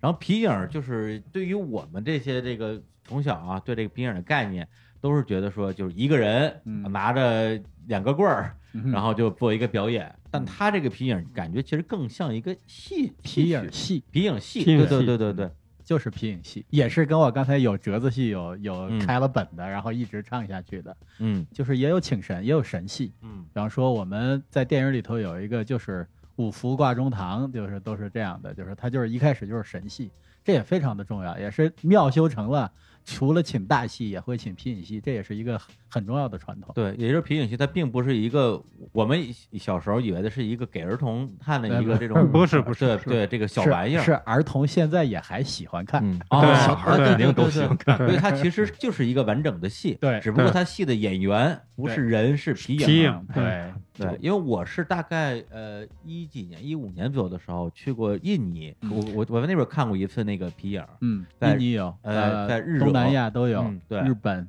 韩国，对嗯，他那个皮影特别复杂，整个一场戏用到了得有几十个那种嗯巨大的皮影，嗯然后底下的那个就是的那个戏班子，嗯感觉二三十个人，嗯嗯对，都是那种老老头儿老太太在嗯那儿演奏，感觉都快睡着了，嗯嗯但是出来出来那个动静儿嗯特别特别牛，嗯就是他这相当于也是当地的一个旅游项目嘛，嗯然后门口也会有一个店，对，去现场卖做，皮影儿对，现场卖皮影儿，然后还不便宜，一个皮影儿嗯大概卖人民币五六百吧，嗯反正我自己是买了一个嗯。他讲的就是印度的那个有两个史诗嘛，嗯一个那个哈努曼猴神嗯啊，去救救一个姑娘的故事。嗯，然后呢，我后来去买了一个皮影儿，对吧？但是这个东西其实在中国是一直就是有的，对对对，皮影戏的传承比戏剧好像要还要长早对还早。嗯对，皮影戏应该是，如果我没有记错的话，汉代就有了。 汉代就有对嗯，哦，对对，但是呢，在这个片子里边啊，这个魏宗富啊，这魏班主就也在感慨啊，说这个东西啊，呃就是传承不下去了，对年汉代就有了，到金代终于要嗯灭 亡。终于要灭亡了。挺好的了，两千年了都。就这挺有意思的一个事儿，嗯对，包括在这个电影里边啊，我发现它有很多那种隐喻式的小镜头，嗯包括刚才我提到的啊，就是他那个呃张进来躺在那个案板上，然后就被人扔了扔了一脸板带嗯一板带，然后呢，别人还说一句谁让你睡在案板上呢？就是你他老婆， 对，就是对你睡的地儿不对，这是你的问题，嗯你的位置有问题。对，然后这魏宗富也是啊，他中间背着一箱皮影儿嗯上山去给人表演，然后一条狭窄的山路，窄门啊，嗯就走掉窄门的感觉。嗯对，在这个片子里边的这几个这个民间的艺术里边，感觉皮影好像是至少在这个电影里边是感觉最艰难的一个。嗯，因为皮影戏它是这样，就是现在大家都在玩手机，对吧？然后你没有时间去看皮影，嗯小朋友们，比方说上海那场戏，嗯小朋友们也是看看得得一新头鲜雾水，嗯嗯对，新鲜新鲜，十五分钟、十分钟是 OK 的，再长就不对行。老魏的皮影班子，我是请到我儿子的学校，就清华附小去演的。哦，那个就是你要演短了，还真是非常抓人。嗯锣鼓点一响，小孩全来了。但是你要让小孩说静下心来去听他那个唱戏，不存在这样的可能性了，他也没有这样的土壤了。嗯对对对对，他对唯一现在为什么他还还能再演，在他们村儿周围还在演，就是我刚才讲的很重要的一点，就是重大的日子的神戏，这个是哦逃不了的，他的这个功能还在。嗯嗯这个其实我觉得好多人啊，可能看皮影，嗯、尤其是咱们日坛的听众看皮影，可能是在张艺谋的电影《活着》里面。嗯嗯，大炼钢铁那场戏，嗯对那是那戏里就是虽然有皮影班主这个身份在，嗯那是唯一一场皮影，嗯底下大家大炼钢铁，热火朝天，然后他在后面哎呀一喊千军万马，嗯就对这种感觉的，就是干这个用的，嗯就是给大家鼓劲儿啊、嗯什么的，宗教性的场所呀、对这样就是真正它作为一个观赏性的艺术，实际上已经很不适合现在这个时代了。嗯，但是把皮影改造成皮影动画的那种，哦哎，嗯现在还是很潮的。嗯，是啊嗯，就好对像你把这花儿变成摇滚乐一样嘛。 对哎对对对，对，嗯包括我我在那个印尼日者看那一次，就我看头半个小时就整个人就震撼了。嗯我我这是一个这是一个超级的 band 呀、嗯我这帮老头儿太牛了，嗯而且他们演奏了有十几二十样乐器，没有一样我见过的。嗯对，就奇奇奇形怪状的，嗯然后我就跟那儿拍照片儿、嗯拍小视频、打朋友圈儿，说这才是真正的艺术。演两个小时，我颓了， 对到最后就出去溜达去了，实在是坚持不下来。嗯。对，就是他在欣赏这个层面上，的确啊，就是门槛挺高的了。对但我觉得就是皮影艺人也也他们自己也在革新，比方原来他的那些唱段、那些说教，他是因为他就跟刚才我们聊到秦腔一样，他是也有教化功能的，这部分功能它已经被别的东西取代了。取代了对对那你就要把你纯粹的那部分留下来就行，那些部分拿掉它。他们也正在做这样的工作，嗯，所有的民间艺人都不会固步自封的，嗯他们都是对一直在发展的。是嗯，电影里边就有一段戏嘛，就是他们去上海啊，这个特特有意思啊，就是现代文明和这个传承之间的冲突。就上海一个老阿姨，哎不不是老阿姨啊，一一大姐北京人最烦是上海人，那么漂亮一姐姐是吧？没没没，其实我能，其实我能理解他是好心，他不是去装逼去了，嗯他可能是真是好意你的。 们能不能考虑一下，人家可能听这节目，不是我说他好心了呀，他就是说啊，你这个你这得个你变这个化东西对几十年没有变过啊，你你自己要反思一下，嗯，对，嗯不能再这样下去了，嗯是是这么说的，是 是是是，啊。嗯然后后来我们心说，人家这几千年没变过了，这个不是回家很正他们不就变了吗？弄了个新的舞台嘛。嗯其实这个不能说几千年没变化，嗯他们这个民间艺术是一直是变的，对嗯啊，一直是变的，而且民间艺人的生存和艺术关系最大，嗯所以呢，他会随着自己周围环境的变，他的艺术在不断的调整嗯啊。就像我们说很简单，就是他那皮尔，有一天你可能会发现有很多现代人出现了，他只不过形式变了。他们家有一套皮影，就是是就是那个样板戏的，哦对我现想的是东方红之类哎对的。哎对对，他就是不断的调整，嗯，嗯。所以我觉得就是老阿姨的那个哎怎么也不能叫老阿姨啊，叫大姐吧， 啊哎大姐，大对姐对，大姐跟着我大姐走对这个大姐的，她可能理解的变是看的城市眼光的那种变是的，啊，和他们理解的变不一样。虽然你看她从上海回去以后，她立马就变了，但是她变来变去，嗯她只是把台子稍微做新了一下啊，然后还自己觉得非常满足。嗯，但是这个在城里人看来，你还是没对变，。啊这叫什么变化？，对，这叫什么变？就台子变新了，变大了点儿嘛。但是嗯在他心里，他觉得这样的话，他周围环境的这些人看他的时候，哇，他会觉得，呃，变了，啊对，台子最都大变的成这变化样，是上快手了。对， 又又上快手，又上快手，对对他去年快手收入占了他全年总收入的一半儿。哦，然后我前天不又见到他了，我说嗯今年怎么样？他说今年不太行。那时候我我我说赶紧跟快手说说要推推 你了。嗯，这个事儿，我觉得他这个变与不变，尤其皮影这事儿，我觉得可能我最有发言权，哎我就干这个的啊，动画片儿，对对哦对，哎对是是，最早的有线动画嗯，就是皮影戏，嗯对不对？嗯就就是是说动画片儿这三个字组起来，对啊就是皮影戏。对哦，对不对？对动画不就是赛璐璐片上画一个东西，嗯然后搁对水儿或分着画，然后能动，动起来以后拿一叠，然后在那儿放。哦，这就是动画片儿嗯，等于皮影它的它的艺术的生产形式是，呃，动画片儿式的，是它的巴黎播放电影博物馆专门要放皮影这哎个部分。嗯对吧哦，对它这这就我后面说，它的展现形式是电影，嗯它最早电影，它后面一个灯，前面一东西一打，这不嗯就是这不就是电影的嗯表现形式吗？嗯然后这个东西的变化是什么？你既然是最早的动画，又是最早的电影，嗯那么动画诞生了，电影诞生了，对你怎么办？嗯啊，你还有啥用？你你还有什么用？嗯你有什么东西？而且不是说动画它就不变的，这个皮影它其实也一直也在在变变，嘛。对，你像我们当时看动画片儿，它可能多长多长时间？那后面儿因为我也是做动画制片嘛，嗯那后来我们做的动画片，我的数据分析表现的就是现在的年轻人在互联网上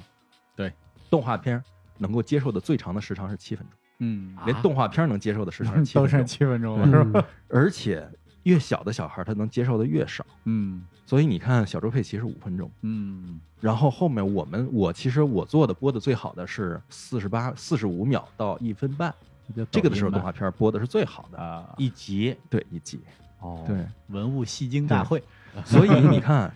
为什么老魏在所有的这些个这四个艺人里面，他感觉他最难受，对对对，他最有那种就是沉沦感，灭亡了，因为他在重的里面他最轻，嗯然后在轻的里面他最重，嗯就所有戏园子，然后搭着我重的一个东西有产业支撑，嗯他最轻，他一个人嗯扛着一个盒子就走了箱子嗯一箱子就走了，他最轻，所以他没有整个产业支撑他，嗯就是他出问题了，别人不着急，嗯张晋来出问题了，那个演员就着急了，哎嗯，有活儿没有啊？嗯有戏没有？我拉两个戏，你你挣钱，我才能挣钱呀。嗯对对对，他不行，你一个戏箱子出问题了，就是没人在乎你的。嗯，但是在轻的里头，他又最重。嗯那个马木山，我唱花，我自己想唱就唱，我一张嘴就唱了。嗯他不行，他还得有班子，得支起来，他还得对支起来，他还支得起来有人看，嗯啊，对不对？就是他在这几个里，他是最夹缝的那一个嗯。就是像你说做窄门，嗯两边其实都有高山，他是在最低的那个位置上走的，嗯高不成低不就。嗯所以他很难受。嗯他面对的是直面的电影的冲击、动画片的冲击、嗯短视频的冲击嗯，嗯所以他在甚至于他在短视频上的表现上，我觉得他可能都没有马望山要好。嗯嗯马望山这张嘴就来，他这个还得嗯支，还得架什么对，的。他在快手上直播是不知量子的，就是干唱啊，哦哦主要就上他唱了对对，道情嘛，他啊唱的也是。，那你看他把他重的部分他抛掉了，嗯哦他遇到了最轻的、嗯，轻中又轻的对快手直播，嗯那他要把重的东西一定要抛掉，他小步快跑，他才能跟上马凤山这种人。对他们那个村子也很有意思，叫魏家掌村，嗯就七户人家只有，哦，然后就在七一户个人大山的山沟里头，嗯就去镇上开车四十五分钟，哇哇这么就远，就走山路，中间还经过一个油田，哦哦，哦我看到那个油田了 啊，很有意思，就很魔幻那个地方啊，但是我觉得他那个以后的发展可能会走两条路，嗯对吧？嗯皮影单独做成一种视觉艺术形哎式，对嗯对嗯这啊，得然靠后你唱再是另一种形式对。那么嗯皮影这个东西可能逐渐进入家庭，做成一种装饰了嗯。啊。对，我跟他建议的就是，如果这电影火了，啊比如说这电影票房过三千万、五千万了，啊，然后呢，我说你在你们家开一 民宿，皮影民宿，嗯专门研学小孩来，对吧？小孩来了以后，你住在一个七户人家的村子里头，嗯你可以学种地，嗯，你可以学皮影，你可以玩皮影，你可以做皮影，对两个星期回来嗯，全活儿，对吧哎？嗯，而且这个做皮影可能我觉得受众更广。对，我觉得嗯这对这个会有很多观众带着孩子去他们家去嗯旅游，手嗯做嘛对，这对嗯手做嘛，做完以后自己带回来并挂且家特里，别凉快，。关键是 凉快，夏天的时候乘，凉去了，对，避暑去对，了，你像他确实，他确实是这人，嗯就是人家跟他说你要改变，他想的不是我从戏种啊、长短啊上面改变，他想的我搭一新戏台，嗯这些对人那他可能确实适合嗯，我把对全村弄成一大戏台，嗯。对然后我们在这儿招农家乐呗，那边对家长教育不是意义怕小孩玩手机吗？嗯你去了对没信号，你玩手机得上山，就解决这问题了。 门前对吧嗯再种几亩西瓜，对，对嗯多好。就是咱们之前做那个就是杰作系列的时啊候，我都是提过，我特别喜欢押井守的一个动嗯画，叫那个《宫本武藏双剑飞驰之梦》。嗯，那个片子其实是一个我觉得特别好的一种形态。它是什么呢？它是找的日本的一个浪曲的艺人嗯来给他动画片里面所有的动画戏都是那个人唱出来的，嗯啊就是就是弹三弦儿唱，而且他那个形式我觉得特别牛在什么？就是那个浪曲艺人叫国本武春，嗯他来录的时候，大家说哎我们来了一浪曲艺人，嗯然后进来的时候，这人是开着哈雷戴维森来的， 然哦，后进门就穿一身皮，然后往那一放，放一小盒，嗯那盒里拿出来是他那三弦，夸夸一插插上三弦，哎然后旁边又放了一东西，什么我的架子鼓，啊嗯哦，就是他是拿摇滚加浪曲，哦然后配上就是日本古代战国的那个就宫嗯来本武了藏一的苏民间阳传呗呼，就就对，就那样的东西，我觉得，好家伙，这个真是太酷了就是他让你就是现代人觉得特别酷，嗯觉得传统文化简直酷的没边儿了，嗯就这种感觉。嗯ところは一条に下がりますこの時武蔵の心中何あろう関ヶ原での合戦の無念の思い込み上げるこれは戦だこれは戦だ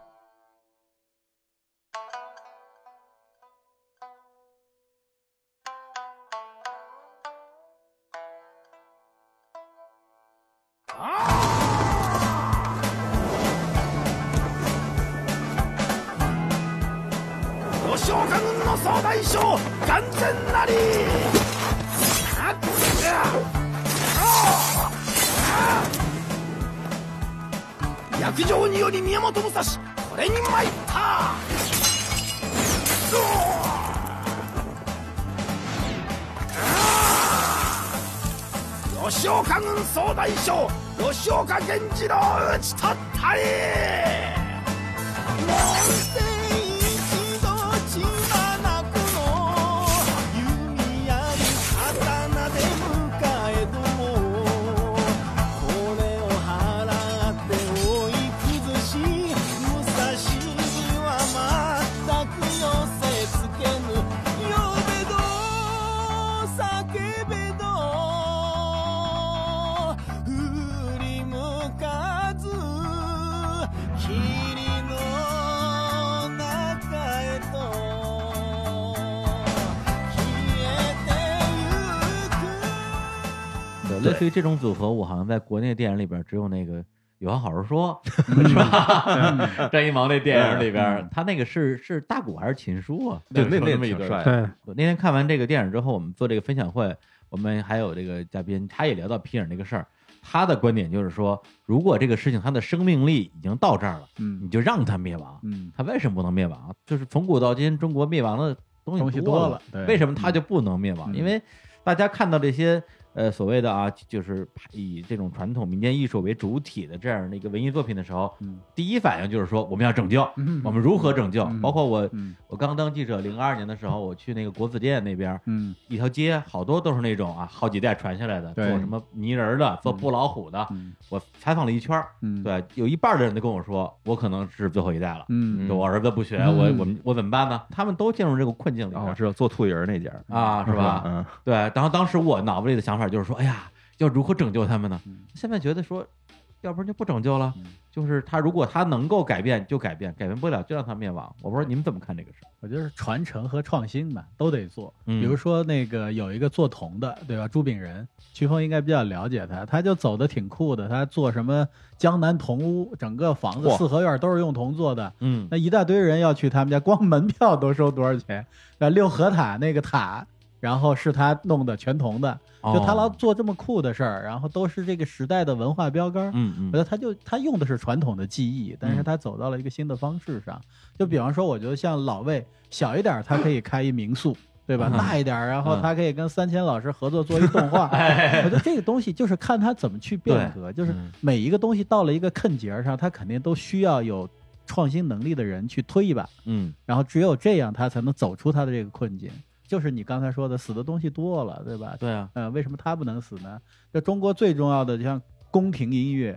死球球了，对吧？没有了，呃嗯对，因为他那个大几百人演出，嗯比西方的那个交响乐队大多了。哦，那就是一个光那个吹那个嗯滥竽充数嘛， 对光吹这个的就好几十人，啊就一个乐器，啊，但这东西全灭亡了，对吧啊？这对，所以没办法，我觉得就是这样。嗯就故宫文物里边那个瑟是不是也是属于宫廷乐器啊？对，这也是啊，还有乾编隆钟，的比如说我们今天说编钟、编磬，嗯还有什么忌讳用啊？都啊没有用了，都做对文物了。嗯是，吧？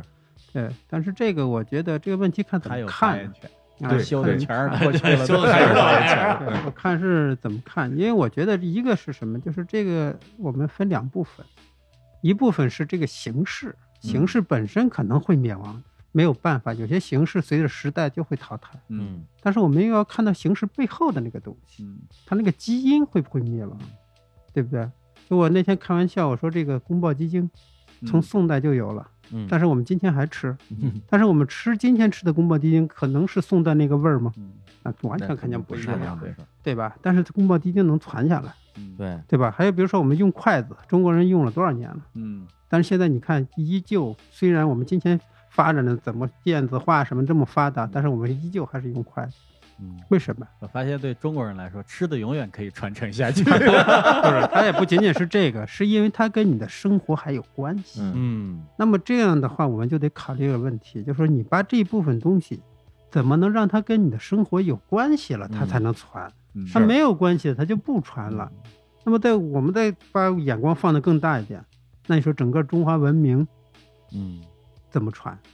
对吧？我们过去的所有的传统东西，我们怎么来看？嗯你如果你做不好，就是枷锁，嗯嗯，因为它会阻拦你发展。嗯但是你要做好了，它可能就是资源。嗯嗯所以我们今天，我觉得如果就是像我们这些年轻人有了新的观念或者新的方法的人，其实应该回过头来看看这些东西，你能够跟今天的生活联系起来，把这些真正转换成资源。嗯，比如说刚才说老魏的那个皮影戏，啊，老雷说了开民宿啊，开什么？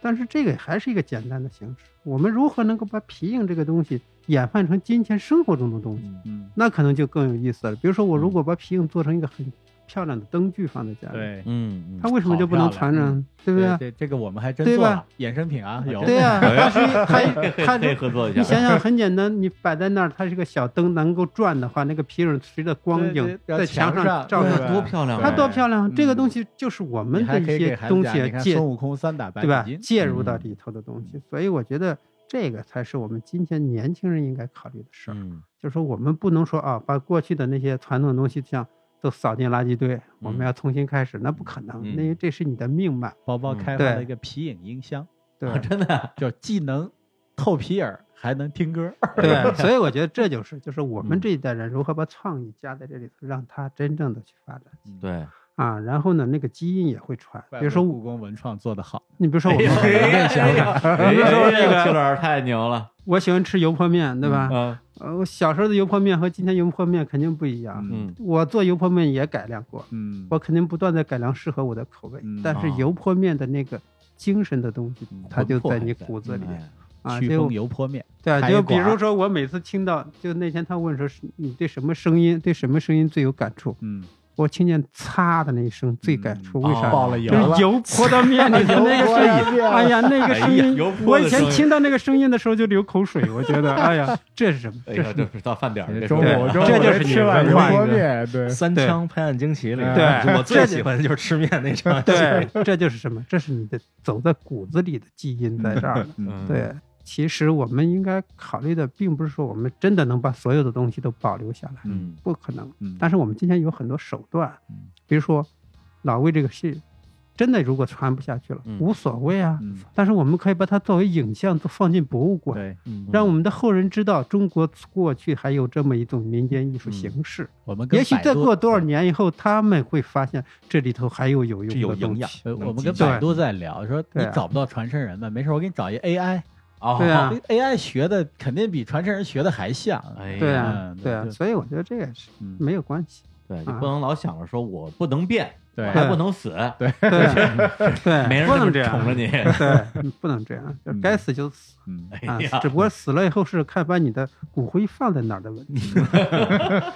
所以这个努努力嗯，该不行就不行了。你万对一找着一条出路，你不就成祖师爷了吗？对吧对嗯对，那个很简单，相声对呀，嗯对吧？相声前些年都差点死，对，幸亏有郭德纲，现在又火起来了，嗯对吧？为什么？为什么能火起来？那郭德纲等于把这种形式转换跟今天的生活有关了。嗯对如果你还是讲传统段子，肯定还得死。嗯，传统段子当年也是跟生活有关对的，也是是很是潮的，对对吧？对啊，嗯，就跟京剧是吧？他前两天那戏《进京城》，那个时候他是要打败老戏的，打败昆曲的，对，嗯，他在乾隆时期也是最潮的，嗯对，他是对很徽潮班的进京的对，乾隆时期他也是嗯今天的前卫啊，是是对，是嗯，行，那我们来听一下啊，刚才提到的这个老魏啊，魏宗富，听一下他这个皮影戏啊里边的一个，应该也叫唱段吧？嗯，嗯，对，然后这个唱段的名字叫做《卖道袍》。摘下羊刀盆，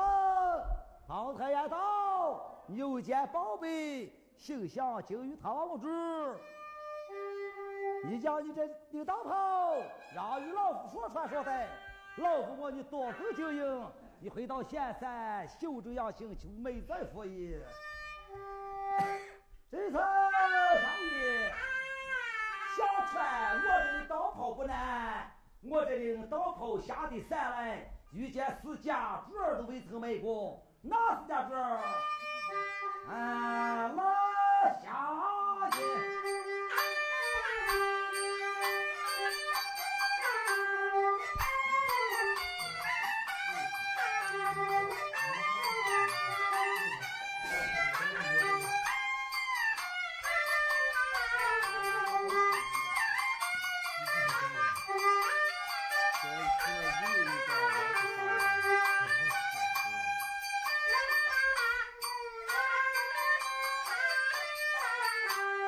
天一家我压州官，压州的州官他反风。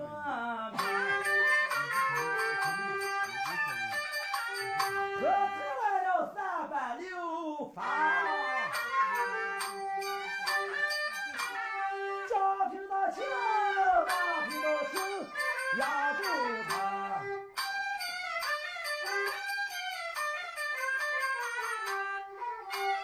听到听的压住他，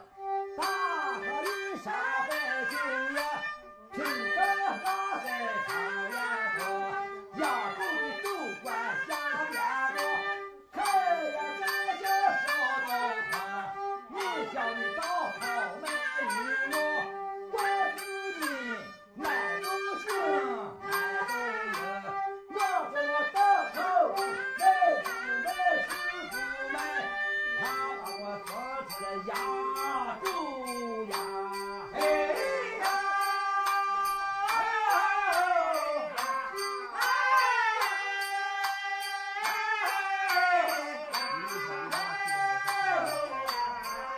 然后皮影这个啊比较长啊，大家就稍微听两耳朵感受一下就行了。对，其实说到这儿的话，就得提到这个我们这个电影的一个线索性的人物啊，就是这个民谣音乐人苏阳。其实他的很多歌跟我们提到的刚才这些民间艺人他们的音乐的部分都有一些传承的关系啊，包括刚才提到的像贤良，像他那个珍珠卷帘啊，是跟这个陕北说书是有关系的。像他一首新歌叫《胸膛》，跟这个花儿之间有很大的关系；还有一首歌叫《急流》啊，跟这个秦腔里边有一些这个异曲同工之妙。还有一首歌，它叫做《喊歌》，跟这个刚才我们听的这个皮影戏里边有很多相似的地方。倒琴皮，嗯对，因就为那个是编里面好像是有些喊，是吧？对对对，喊歌就是大家如果看过《百鸟朝凤》的话，《百鸟朝凤》的主题曲就是从这儿喊出来的。哦嗯，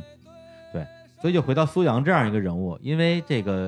因为最开始就是潇潇找我的时候，呃他也是这个片子的执行制片人嘛，对，跟我说啊，我们要拍一个音乐纪录片儿啊，这个苏阳是是其中的一个人，他要走黄河流域，然后探访这个民间艺人。我说这不那不就是这苏阳个人 IP 的这么一个延伸嘛？嗯，但后来发现看那片儿的时候，发现第一觉得好像苏阳没那么重要，对戏份也没那么多啊，更多的镜头和画面给了那些民间艺人。但是你再仔细看的时候，你发现他在这个片子里的作用其实是非常独特的。一个是他跟里边所有的这几位所谓的主角都有很多的交集，第二个就是说，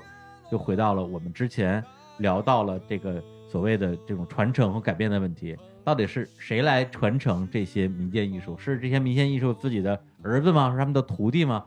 很大意义上，至少从观众的角度会觉得说，他们那些音乐，他们那些没有人传承的音乐，最后在苏阳的这个民谣摇滚乐里边得到了很大的一种改编和传承吧。苏阳他零三年之前他是做重金属的，他的那个乐队嗯，透明乐队嘛。对然后他解散了以后，他觉得哎，为什么我们一直在做西方的这种音乐？他和我的其实土地离得挺远的，是他才开始回望故土，然后才开始在黄河流域找基因，然后他嗯就找到了我们刚才说的这些这些形式，然后他才是现在的这样一个苏阳。嗯，然后但是他在这个过程中，你也会看到他不停的在改编。如果他没有改编的话，其实城里的人是不愿意去听的，老嗯外也是不愿意去听的。嗯，嗯像苏阳，我那个我忘了看谁写的一个段子，挺好的。他说，民间艺人治愈了苏阳，苏阳又把他改编完了，治愈了城里人。嗯它是一个逐渐治愈的过程。像苏阳在巴西的演出，那个公园里头完全听不懂中对文，挤进去了四老外五万人。而哥伦比亚，大家看到电影里头有呈现那个麦德林诗歌节，就无数的人在底下。我觉得这就是，当他用一种最传统的东西，呃飓风刚才讲到了，就是他可能形式没了，他的魂儿在呢，对吧？嗯他的魂儿换了一种形式，我加了架子鼓，我加了电音，我加了所有的新潮的东西，嗯变成你能接受了。但是在这个接受的过程当中，你又能把它魂儿找回来，嗯我觉得这是一个非常重要的。其实跟刚才聊那个话题，我觉得是勾在一起的。嗯是嗯因为他整个电影的应该是第一场啊，比较主要的戏就是苏阳跟自己的鼓手吵架，对，鼓手说你这拍子不对嗯啊，就这东西不能这么演，然后苏妍就急了，跑过来就嗯说这个民间的音乐就就他他就是这样对的，他就是这样，我就是想用这种东西，对这就是我的音乐，对所以你那东西就是你那个西方传过来那个条件什么的，得跟着我这个来。对，一句话结束了，嗯对他才是他的气口。但是后来，因为苏阳他出去演出多了以后，他又回来反思他自己这句话。嗯，他他去了很多不同的地方，你会发现，大家就是气口不一样。西方那个是对着他的气口 的，就对不上我们的气口，人家也是对哎气口 的。对，我特别喜欢他那个哥伦比亚就麦德林诗歌节的时候那个演出，嗯因为那个演出给我印象深的是什么？是他的歌词，他后面大屏幕上会打上那歌词，特别帅的中文词儿，嗯但是老外看不懂，对，老外看的是底下那行翻译英文，翻译成的英文。嗯，这是什么？就是我翻译过来之后，我肯定这东西就不是原来那味儿了。嗯但是我这个你要领会精神，对，你要自己去想象和补完。嗯这其实跟苏阳在从传统音乐上汲取完了以后再呈现，其实是一样的。嗯就老外看我们的歌词翻译成英文之后那个样子，和我们听苏阳把过去这个音乐的元素汲取完了以后重新演绎出来的嗯感觉是一样。你要听原来那个魂儿是什么，嗯，你之前听过苏阳吗？ 一点儿没听 过完全没听过没听过啊。 啊，嗯这感觉怎么样？嗯，就是我现在上厕所脑子里都是苏阳的歌。 为什么上厕所呀？就太朗朗上口了，啊嗯就是你没有了一天脑子里头全是一个音乐洗脑的那种感觉， 嗯但是挥之不去，就是什么奇男子气女子，啊是吧他这个恰恰就是民间艺术的精华在，对，嗯就得朗朗上口就。一下子就夺舍，对，他就要让你能能记住，对吧？那民间艺人要唱特别复杂、特别难的腔调，人谁会唱啊？嗯，他就是要一唱，让你就一下子进入你，让你就抹不掉，你对不断的在唱，就你这得样的。合着他，对吧？嗯，对我特喜欢他去那个老刘家跟老刘查琴，啊，对嗯，然后他那个查琴特别打动我的是他那个孙女儿，嗯那孙女儿说：“哎，你这是贤良吗嗯，？”孙女儿说不是，那怎么这个怎么跟我贤良这么像？说因为这东西是你爷爷的，我贤良就是从你爷爷这儿来的，嗯嗯，这个感觉特好玩儿，嗯就相当于是是他爷爷影响了苏阳，对孙杨也影响他孙孙女女儿儿，老东西，就像对咱们刚才说他的爷忧爷虑，他肯定孙女儿都不爱听。对老东西，年轻人就是就不这爱样听了，对，这时候怎么办呢？给你翻译一下是你去死摁着他学呀，还是说翻译成另一种语言，嗯用他最擅长的方式再给他，然后他反过来，你告诉他我这东西从哪儿来的？嗯我觉得这个是特别好的对一个事儿。对，所以这个就让我想起了这个军峰老师在这个啊修文物这个纪录片里边一段这个金句，就说这个修文物，啊说很多人一般觉得把这个文物修好了，对就有价值，其实不是这么简单。你要修文物，你要跟他交流啊，对他有些体悟，把自己放在这个文物里边，文物是死的，是我就跟这个其实非常像。说到这儿，实际上我们知道，这种所有的艺术形式其实是跟人有关的。嗯比如说，这个世界上如果没人了，那还有什么艺术啊？嗯你不能说呃有狗的艺术，那我们可能至今还没有发现 啊。人家所以有，咱不懂。对，所以说这个就是就是它都是跟人有关的嗯。那么我们呈现的形式只是一个载体。嗯，所以我在修文物时是说这个事情，就是我们一定要去把握这个载体背后的事情。嗯啊，不能仅仅只是说啊，这个杯子坏了，我把它杯子修好就好了，不是这回事儿，是要理解这个杯子跟那个人的关系。嗯那么这个传承是什么？传承也是人在传承，是嗯这种杯子里蕴含的那个股人的力量在传承，而不是说这个杯子传承。因为杯子是个物质的东西，要不了多久还是会毁掉的。你想尽最大的努力，你永远也把它保留不下来。但是那个精神是一直能传承的。嗯所以我觉得这个再回到这个片子一样嘛，老刘唱的那个歌，传到了苏阳，苏阳可能逐渐又传到了老刘的孙女儿，那这就是一个传承。那么传承的是什么？其实这个歌里头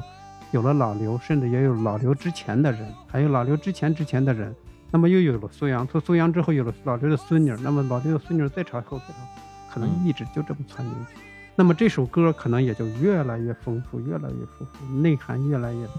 充足。那么这实际上反过来，也就是我们今天所看到的文物。那么就嗯比如说一件书画，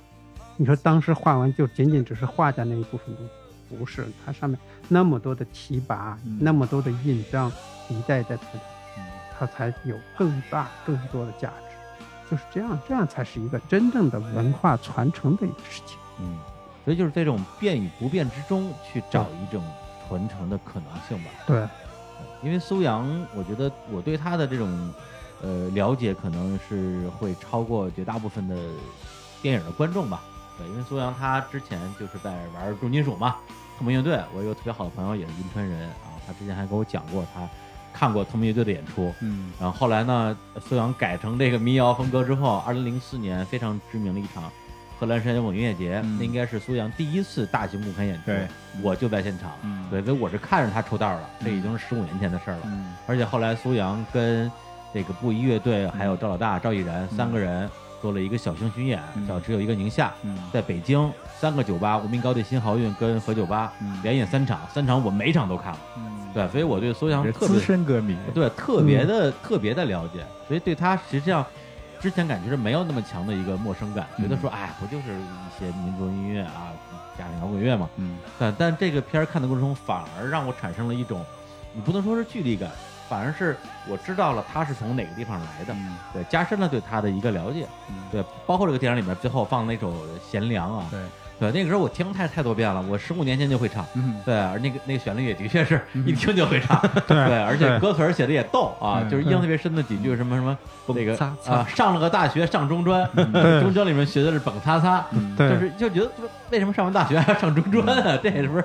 就就搞反了？嗯对，但是这次在听的时候，你会发现说，如果我把自己要放回到一个从来没有听过这首歌的一个视角，嗯你在听这首歌，觉得说我操，这歌嗯，他唱的就是这些人的生活。对对嗯那个就苏阳的现场，一般观众都会喊牛逼，是吧？嗯但是就说我们说为什么拍这个电影一定要把那些民间艺人拍进来？就回答这个问题，就是我们不是让你看苏阳有多牛逼，你苏阳的歌迷你已经知道他牛逼了，嗯，我们最重要的是让你看苏阳为什么牛逼，嗯，我觉得对苏阳歌迷来说，我觉得这个电影能解决这样一个问题，牛牛逼哪儿来的？对哪儿来的？ 嗯，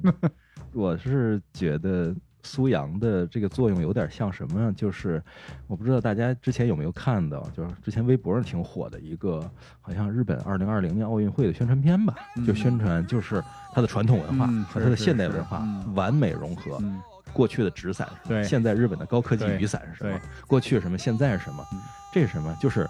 你天天说老祖宗的东西，嗯真给你一老祖宗的东西，你接得住吗？ 对，你怎么接呀？谁接 呀？嗯我觉得苏阳就是这么一个，就是给你老祖宗东西，啪一下我就接住了，嗯就是而且我接的漂亮，嗯就是这个，这就是我干的事儿，嗯我就不辱没先人啊，嗯就不是你的弟子，而是我完全一个另一个门派，另一个从你那儿拖出来的一个东西，嗯我接住了嗯，这个特别帅，但是有人质疑他，他去那个哈佛讲座的时候，观众就质疑啊，你这唱的不够根本原就生态是吧？对唱不的是不够原生态，你唱的根本就不是，嗯人苏阳说我就不是， 我本来就不是。我唱的是我自己呀、我就像当年的他们一样，嗯他当年那祖师爷唱的就是他。后来那个哈佛老师跟苏阳关系特别好，就是那个人， 不，那个应该不是 说嗯挑战他，那个是对需要用一个尖锐的问题，然后对激发哦激发来他的来对讲。是人家讲的很好，哈佛的传统就是批评就是表扬，对，而且马凤山他就是生在这儿、长到这儿的人嗯，他唱的就是他的生活。对，苏阳是一南方人嗯，他唱的是城市的对，当下他的是他是生活厂矿子弟，对嗯跟着厂到了银川的，嗯嗯所以他的生活跟那些当地人本来就不一样，嗯对所以你不可能要求他跟别人一样。我对是所以汲取我了觉你唱得的情感这个恰恰就是艺术能够传承的一个方式。对就是说，这个艺术形式到了他这一块儿，他是跟他的生活产生关系了对。对他并不是说我还在唱别人的生活，如果我唱别人的生活，必死。嗯对肯 定的，这肯定得死。苏阳他的强调这个原因，就是因为我是厂矿子弟，我也是南方人，到了西北，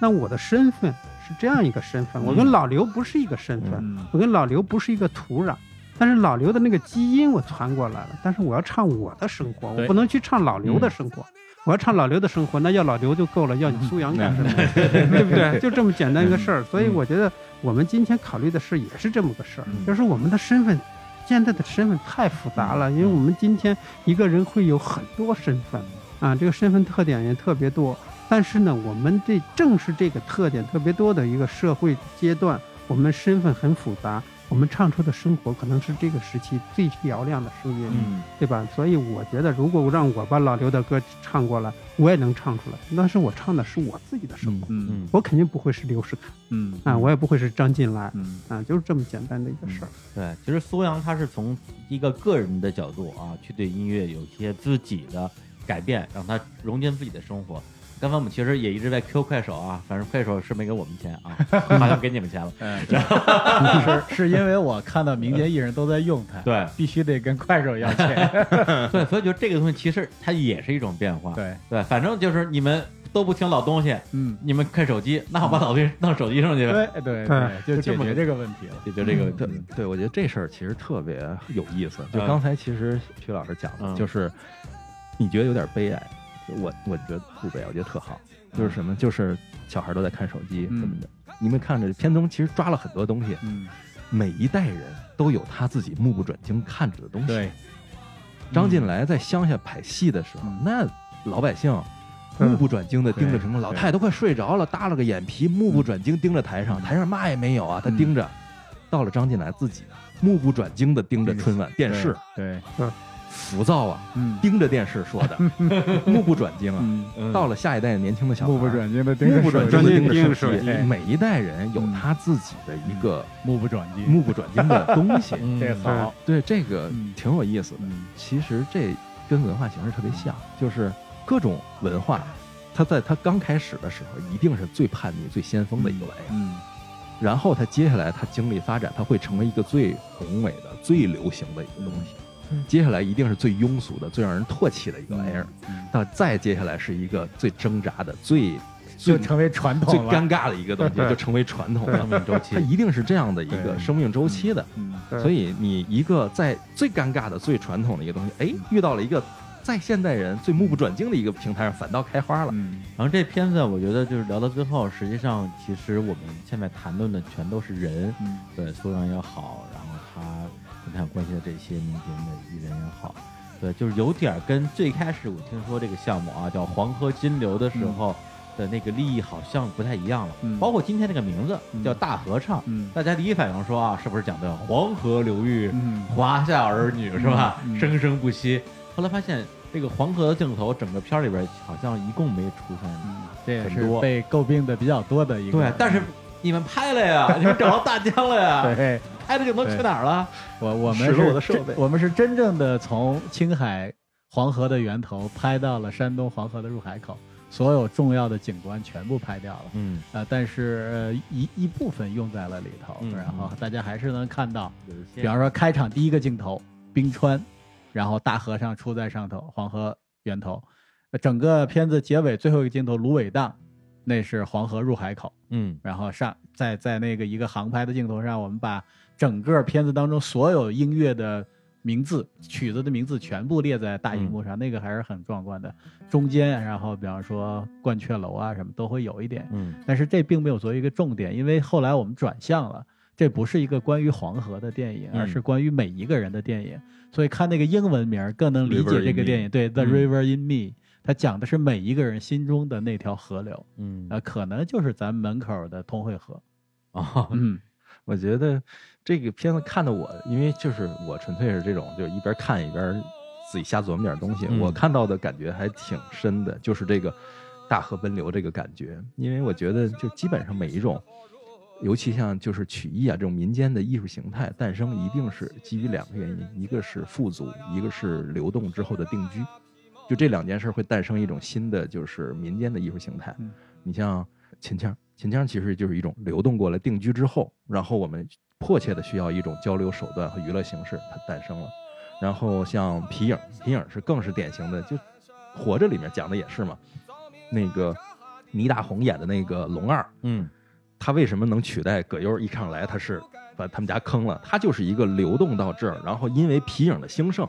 而起来的一个后进的一个富裕阶层。然后葛优再拿着这套皮影，跟着解放军嗯一起南下，打遍中国大江南北，然后回到就河北这一带，然后开始玩这个东西。它一定是一个富足和流动的一个东西，甚至包括摇滚乐。刚才我们说了，改革开放了。大嗯家都去上戏校。其实，大家迫切需要的不是戏校，迫切的需要的是一种新的艺术形态——摇滚乐。对，然后在现在这个时代，就这个时间点上，我们又发现什么？新的富裕和流动导致大量的流动到大城市的人，和甚至于包括流动到一些个像东莞啊这些地方的人，他定居在了互联网上，他定居在了快手这样的平台上，然后在这样的。流动之下诞生出来的又是一种新的，就是包括喊麦呀、就新的一种形态。然后我们发现，在新的河流之中，像老刘啊、马凤山啊、老魏这样的人，他又有了新的土壤。哦，嗯，就新的河流其实又有了新新的流动的方向，新的流动的方向。对，所以这个这个大合唱，这个大河其实指的是人的河流，对某种意义上嗯来说。对，所以我们发起了一个那个公益活动，嗯就叫“声音里的中国”哦，对对对，实际上非常参参与方式非常简单，你就回答一个问题，就提到故乡，你会想到什么样的声音？我们把这个东西搜集起来，如果全国的人都都发这么一个东嗯西，我们把它跟你的那个地标，然后对应上，每一个地图上都有一个声音，嗯最后你会看所有的声音混在一起，它就是一条河流，哦嗯你就会感觉到这个故土当下你自己。跟整个一个宏观的一种关系，就完全能够被一个声音地图所呈现出来。是我看好好好像好多明星都参与了这个对，活动，很多明星都参与，因为参与方法太简单了，嗯你就是微信一下都可以参与。我说了一句话，比如说嗯我是山西平遥人，嗯，那我回答这个问题特别简单，我就是晋剧。 嗯然后那个曲峰刚才已经说了，呲啦，嗯，油泼面。 对，呃我是怎么理解这个大合唱的？因为我觉得这个，嗯、苏阳的歌里也唱了支流。那么一个大河实际上是有很多支流组合的。那么老刘是支流，花儿是支流，嗯然后张进来也是支流。那么整个这个支流呢，其实它也是河在不断的流动，在朝前走。那么这个支流上的支脉也在不断的流动，也在朝前走。那么有些支流可能逐渐就干枯了，嗯有些支流呢可能越流越好。那么这就是一个大合唱。那么大家整个这所有的支流汇集起来，汇集成一条大河。那么这个大河不断的在流淌，这就是可能也是我们整个中国里边，包括我们的文化、我们的舞曲艺什么，都是一汇集在一起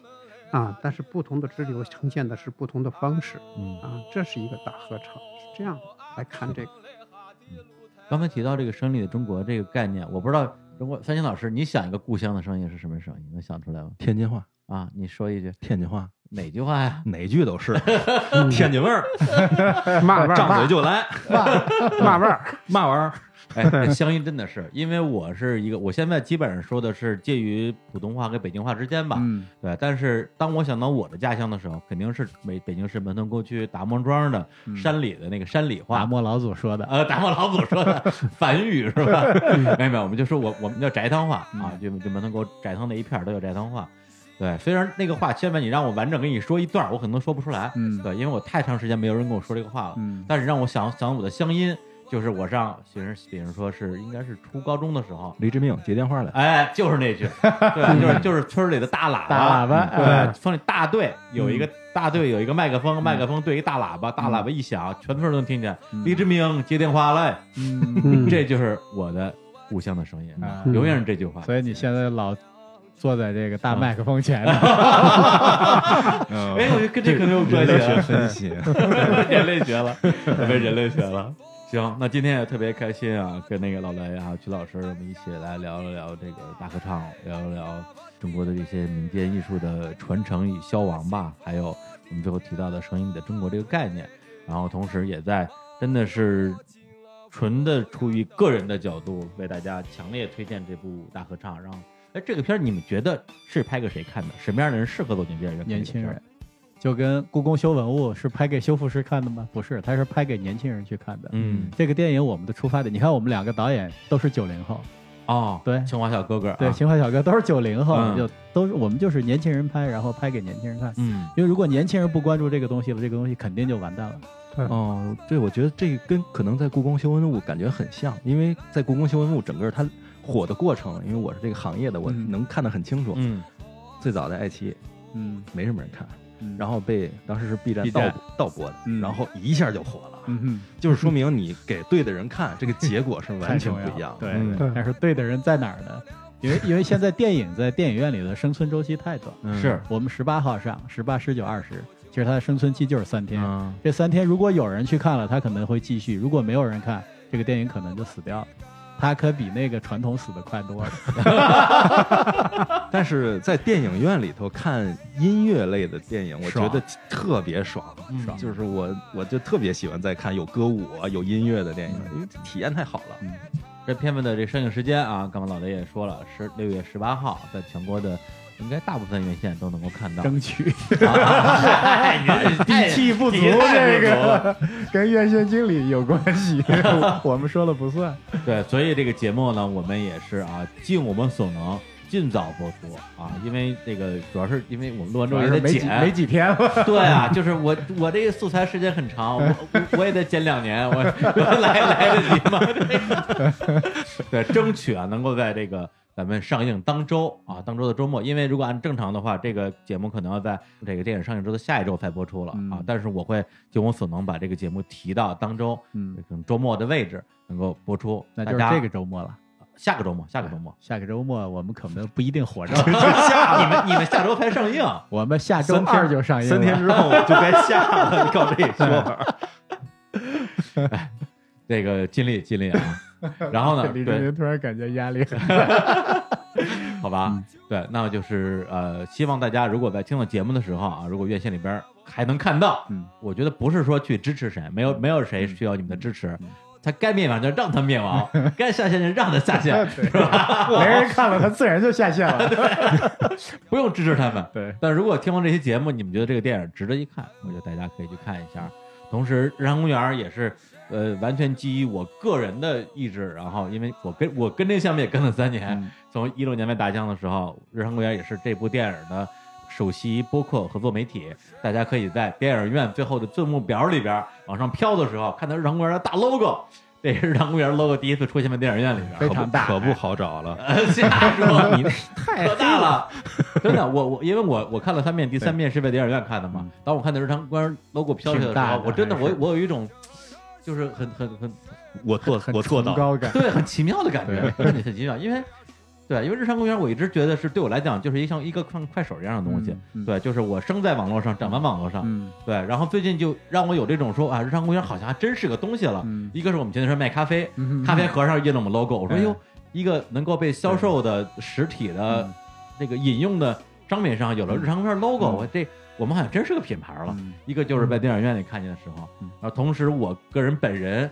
其实跟曲峰老师一样，也算是这个电影的这个叫什么出品众人，众筹出品众人筹，对嗯对，是花了钱的，花了钱 对的，花，但是花钱的目的肯定不是为了赚钱，因为对看老嗯赚不雷了钱看。老雷这这这架势，我觉得这这钱应该没戏了， 彻底彻底没戏了。对对，其实真的就是觉得就是喜欢吧，我觉得都谈不上支持，就是就是就是就是喜欢，也希望大家能够有机会啊，有兴趣去电影院里边来看这部电影。嗯，然后最后呢，来放一首歌啊，这首歌呢就是这个苏阳的《贤良》，然后呢这首歌也对应的有一段戏啊，就是最后这个嗯， 挺逗的，因为我们在这个演后谈啊交流的时候说这这个这个三代人什么之类的，嗯苏阳也在也在现场，嗯很尴尬，说我我管老刘叫刘 哥，你给我来三代人，我一下矮了一截，嗯对吧？就是就三个人嘛，就是老刘、老刘孙女儿跟苏阳三个人在这个床上查琴啊，苏阳弹这个贤良，然后孙女儿跟着唱，呃孙女儿会唱啊，嗯然后苏阳就一直怂恿这老刘说：“刘哥，你弹一个，弹一个，对，咱们一起来这个就查一下嘛。”嗯老刘就始终笑而不语，始终不拿起他那三弦儿来。嗯，对我还挺喜欢的，嗯我觉得他就不应该拿起来，对嗯但我不知道为什么他不会，男的还啊不会弹三弦儿，不会弹贤良是 对，吧？不会嗯 对，弹弦它的，是改编过的。嗯哦对嗨，我还以为什么呢？ 老刘老刘没有不会，你看他拿着吉他一摆了，屁咕噜就出来。嗯他但是他代表的是上一代的音乐形态，嗯这真的是三代音乐形态。嗯就是老刘那个是嗯几几千年前的玩意儿，嗯苏阳这是他自己开宗立派，他嗯差不多就是这一代的。嗯嗯嗯，那个小孙女不是问了吗？就是你们未怎来么的写歌的呀？嗯，你就这么写生编呀？那就是下一代呀。十年后未来，说不定他小哎孙女也十是一年歌手后，啊，对，对，嗯，可不那可完不是全可吗？期对我我二零零四年就是看苏阳那时候，嗯对万晓利演出，我几乎对每场都看。对那那时候万唱就小学刚毕业，嗯哎天天跟就是人差不多这么大对啊，嘛现在万唱都已经出来演出了， 那不就是下一代吗？对，嗯都时进间不多同快是啊！巨星了嘛， 对，也是巨星了， 嗯这那可不是吗？嗯而且这个片尾最后有一个处理，我也是特别的、特别的，呃，感动吧。因为我们看头一遍的时候，最后是苏阳也是在全世界音乐节 嗯这个演唱《贤良》这首歌的一个大混剪。对，看完之后总觉得好像差点什么，嗯缺点什么，缺点什么。后来我也把我这个反馈给到了宝宝这边，然后他说我们回去讨论一下。结果在我们最后一遍在电影院看的时候，最后嗯有了，唱到啊，你是那世上的奇男子啊，唱不出去的时候，啪穿一个老刘，嗯我眼泪咵一下就流下来了。哇，就就那就那一下啊，观众的呼声得到了响应，哎呀，那个 这这他真是个奇男子，啊嗯是这这这大爷太逗了，这个而且他最后收口，最后是最后一个镜头是落在了鼓手上，嗯特好，因为开篇是跟鼓手的争论，嗯啊最后落是鼓手特别嗨在打，哦嗯，那说明这东西妥了，嗯成立认了了，对，功成了，嗯，对哎嗯行，那今天我们也那个非常感谢啊两位嘉宾，这个过来跟我们一起聊来聊这个作品，也希望以后有机会还能再请到劳雷还有曲老师，呃，聊聊你们接下来应该还会有新的修文合作的新闻的第二第二季还还有吗？呃，有过这个计划，反正哎，啊，有下一步过有可能会，他还想拍嗯文物医院，因为嗯我们有个转型嘛，正哦，好有一个转型，对，一直想拍来，等着行，嗯，那我们来期待一下啊。嗯好行的，那最后就在这首《贤良》里边来结束这期的节目，跟大家说再见，拜拜，拜拜拜拜。一定要去看呐， 九三天的。 这主要是在就是咱说的完全没有电影的十分之一好，就是它的音乐效果，对对吧？知了子啊开花嘛，叶叶子黄呀，一娘嘛饺子啊，女贤良。哎，一呀一对儿喂，一娘嘛饺子啊，女贤良。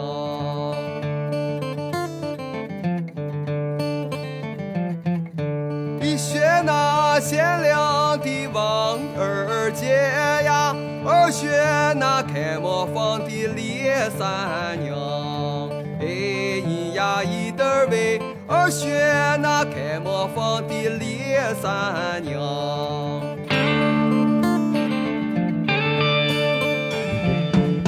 望儿姐月光下站街旁呀，李三娘开的是个红磨坊，哎咿呀咿得儿喂，哎咿呀咿得儿喂，哎咿呀咿得儿喂，哎咿呀咿得儿喂，两块布子做的是花衣裳哟，你是世上的奇女子呀，我就是那地上的啦啦一个，我要给你那新鲜的花儿，你让我闻到了曾国的香味儿，你是世上的奇女子呀，我就是那地上的啦啦一个，我要给你那新鲜的花儿，你让我闻到了曾国的香味儿。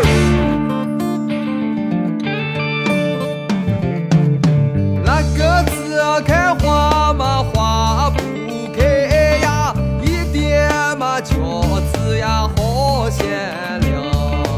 哎咿呀咿得儿喂，晒的点饺子嘛好鲜亮。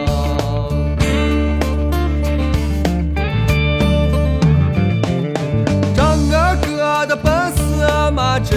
真的强呀！满园子的牵牛花嘛，上了二房。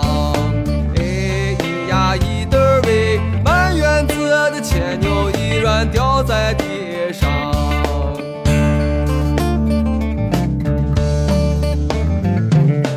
李大爷的学习嘛，真真的强呀，上了一个大学嘛，上中专。哎咿呀咿得儿喂，哎咿呀咿得儿喂，哎咿呀咿得儿喂，哎咿呀咿得儿喂。中专里面学的是蹦擦擦哟，你是世上的奇男子呀，我就是那地上的啦一个，我要给你那新鲜的花儿，你让我闻到了曾国的香味儿，你是世上的奇男子呀，我就是那地上的啦啦一个。我要给你那新鲜的花儿，你让我闻到了曾国的香味儿。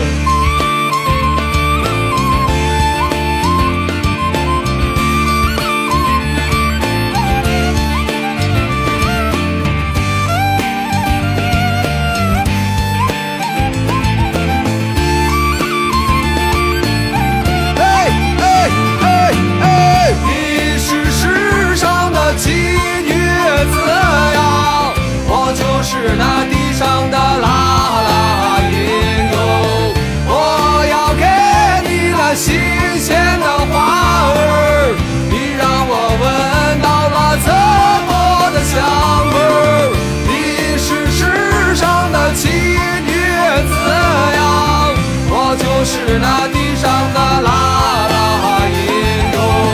我要给你那新鲜的花儿，你让我闻到了曾国的香味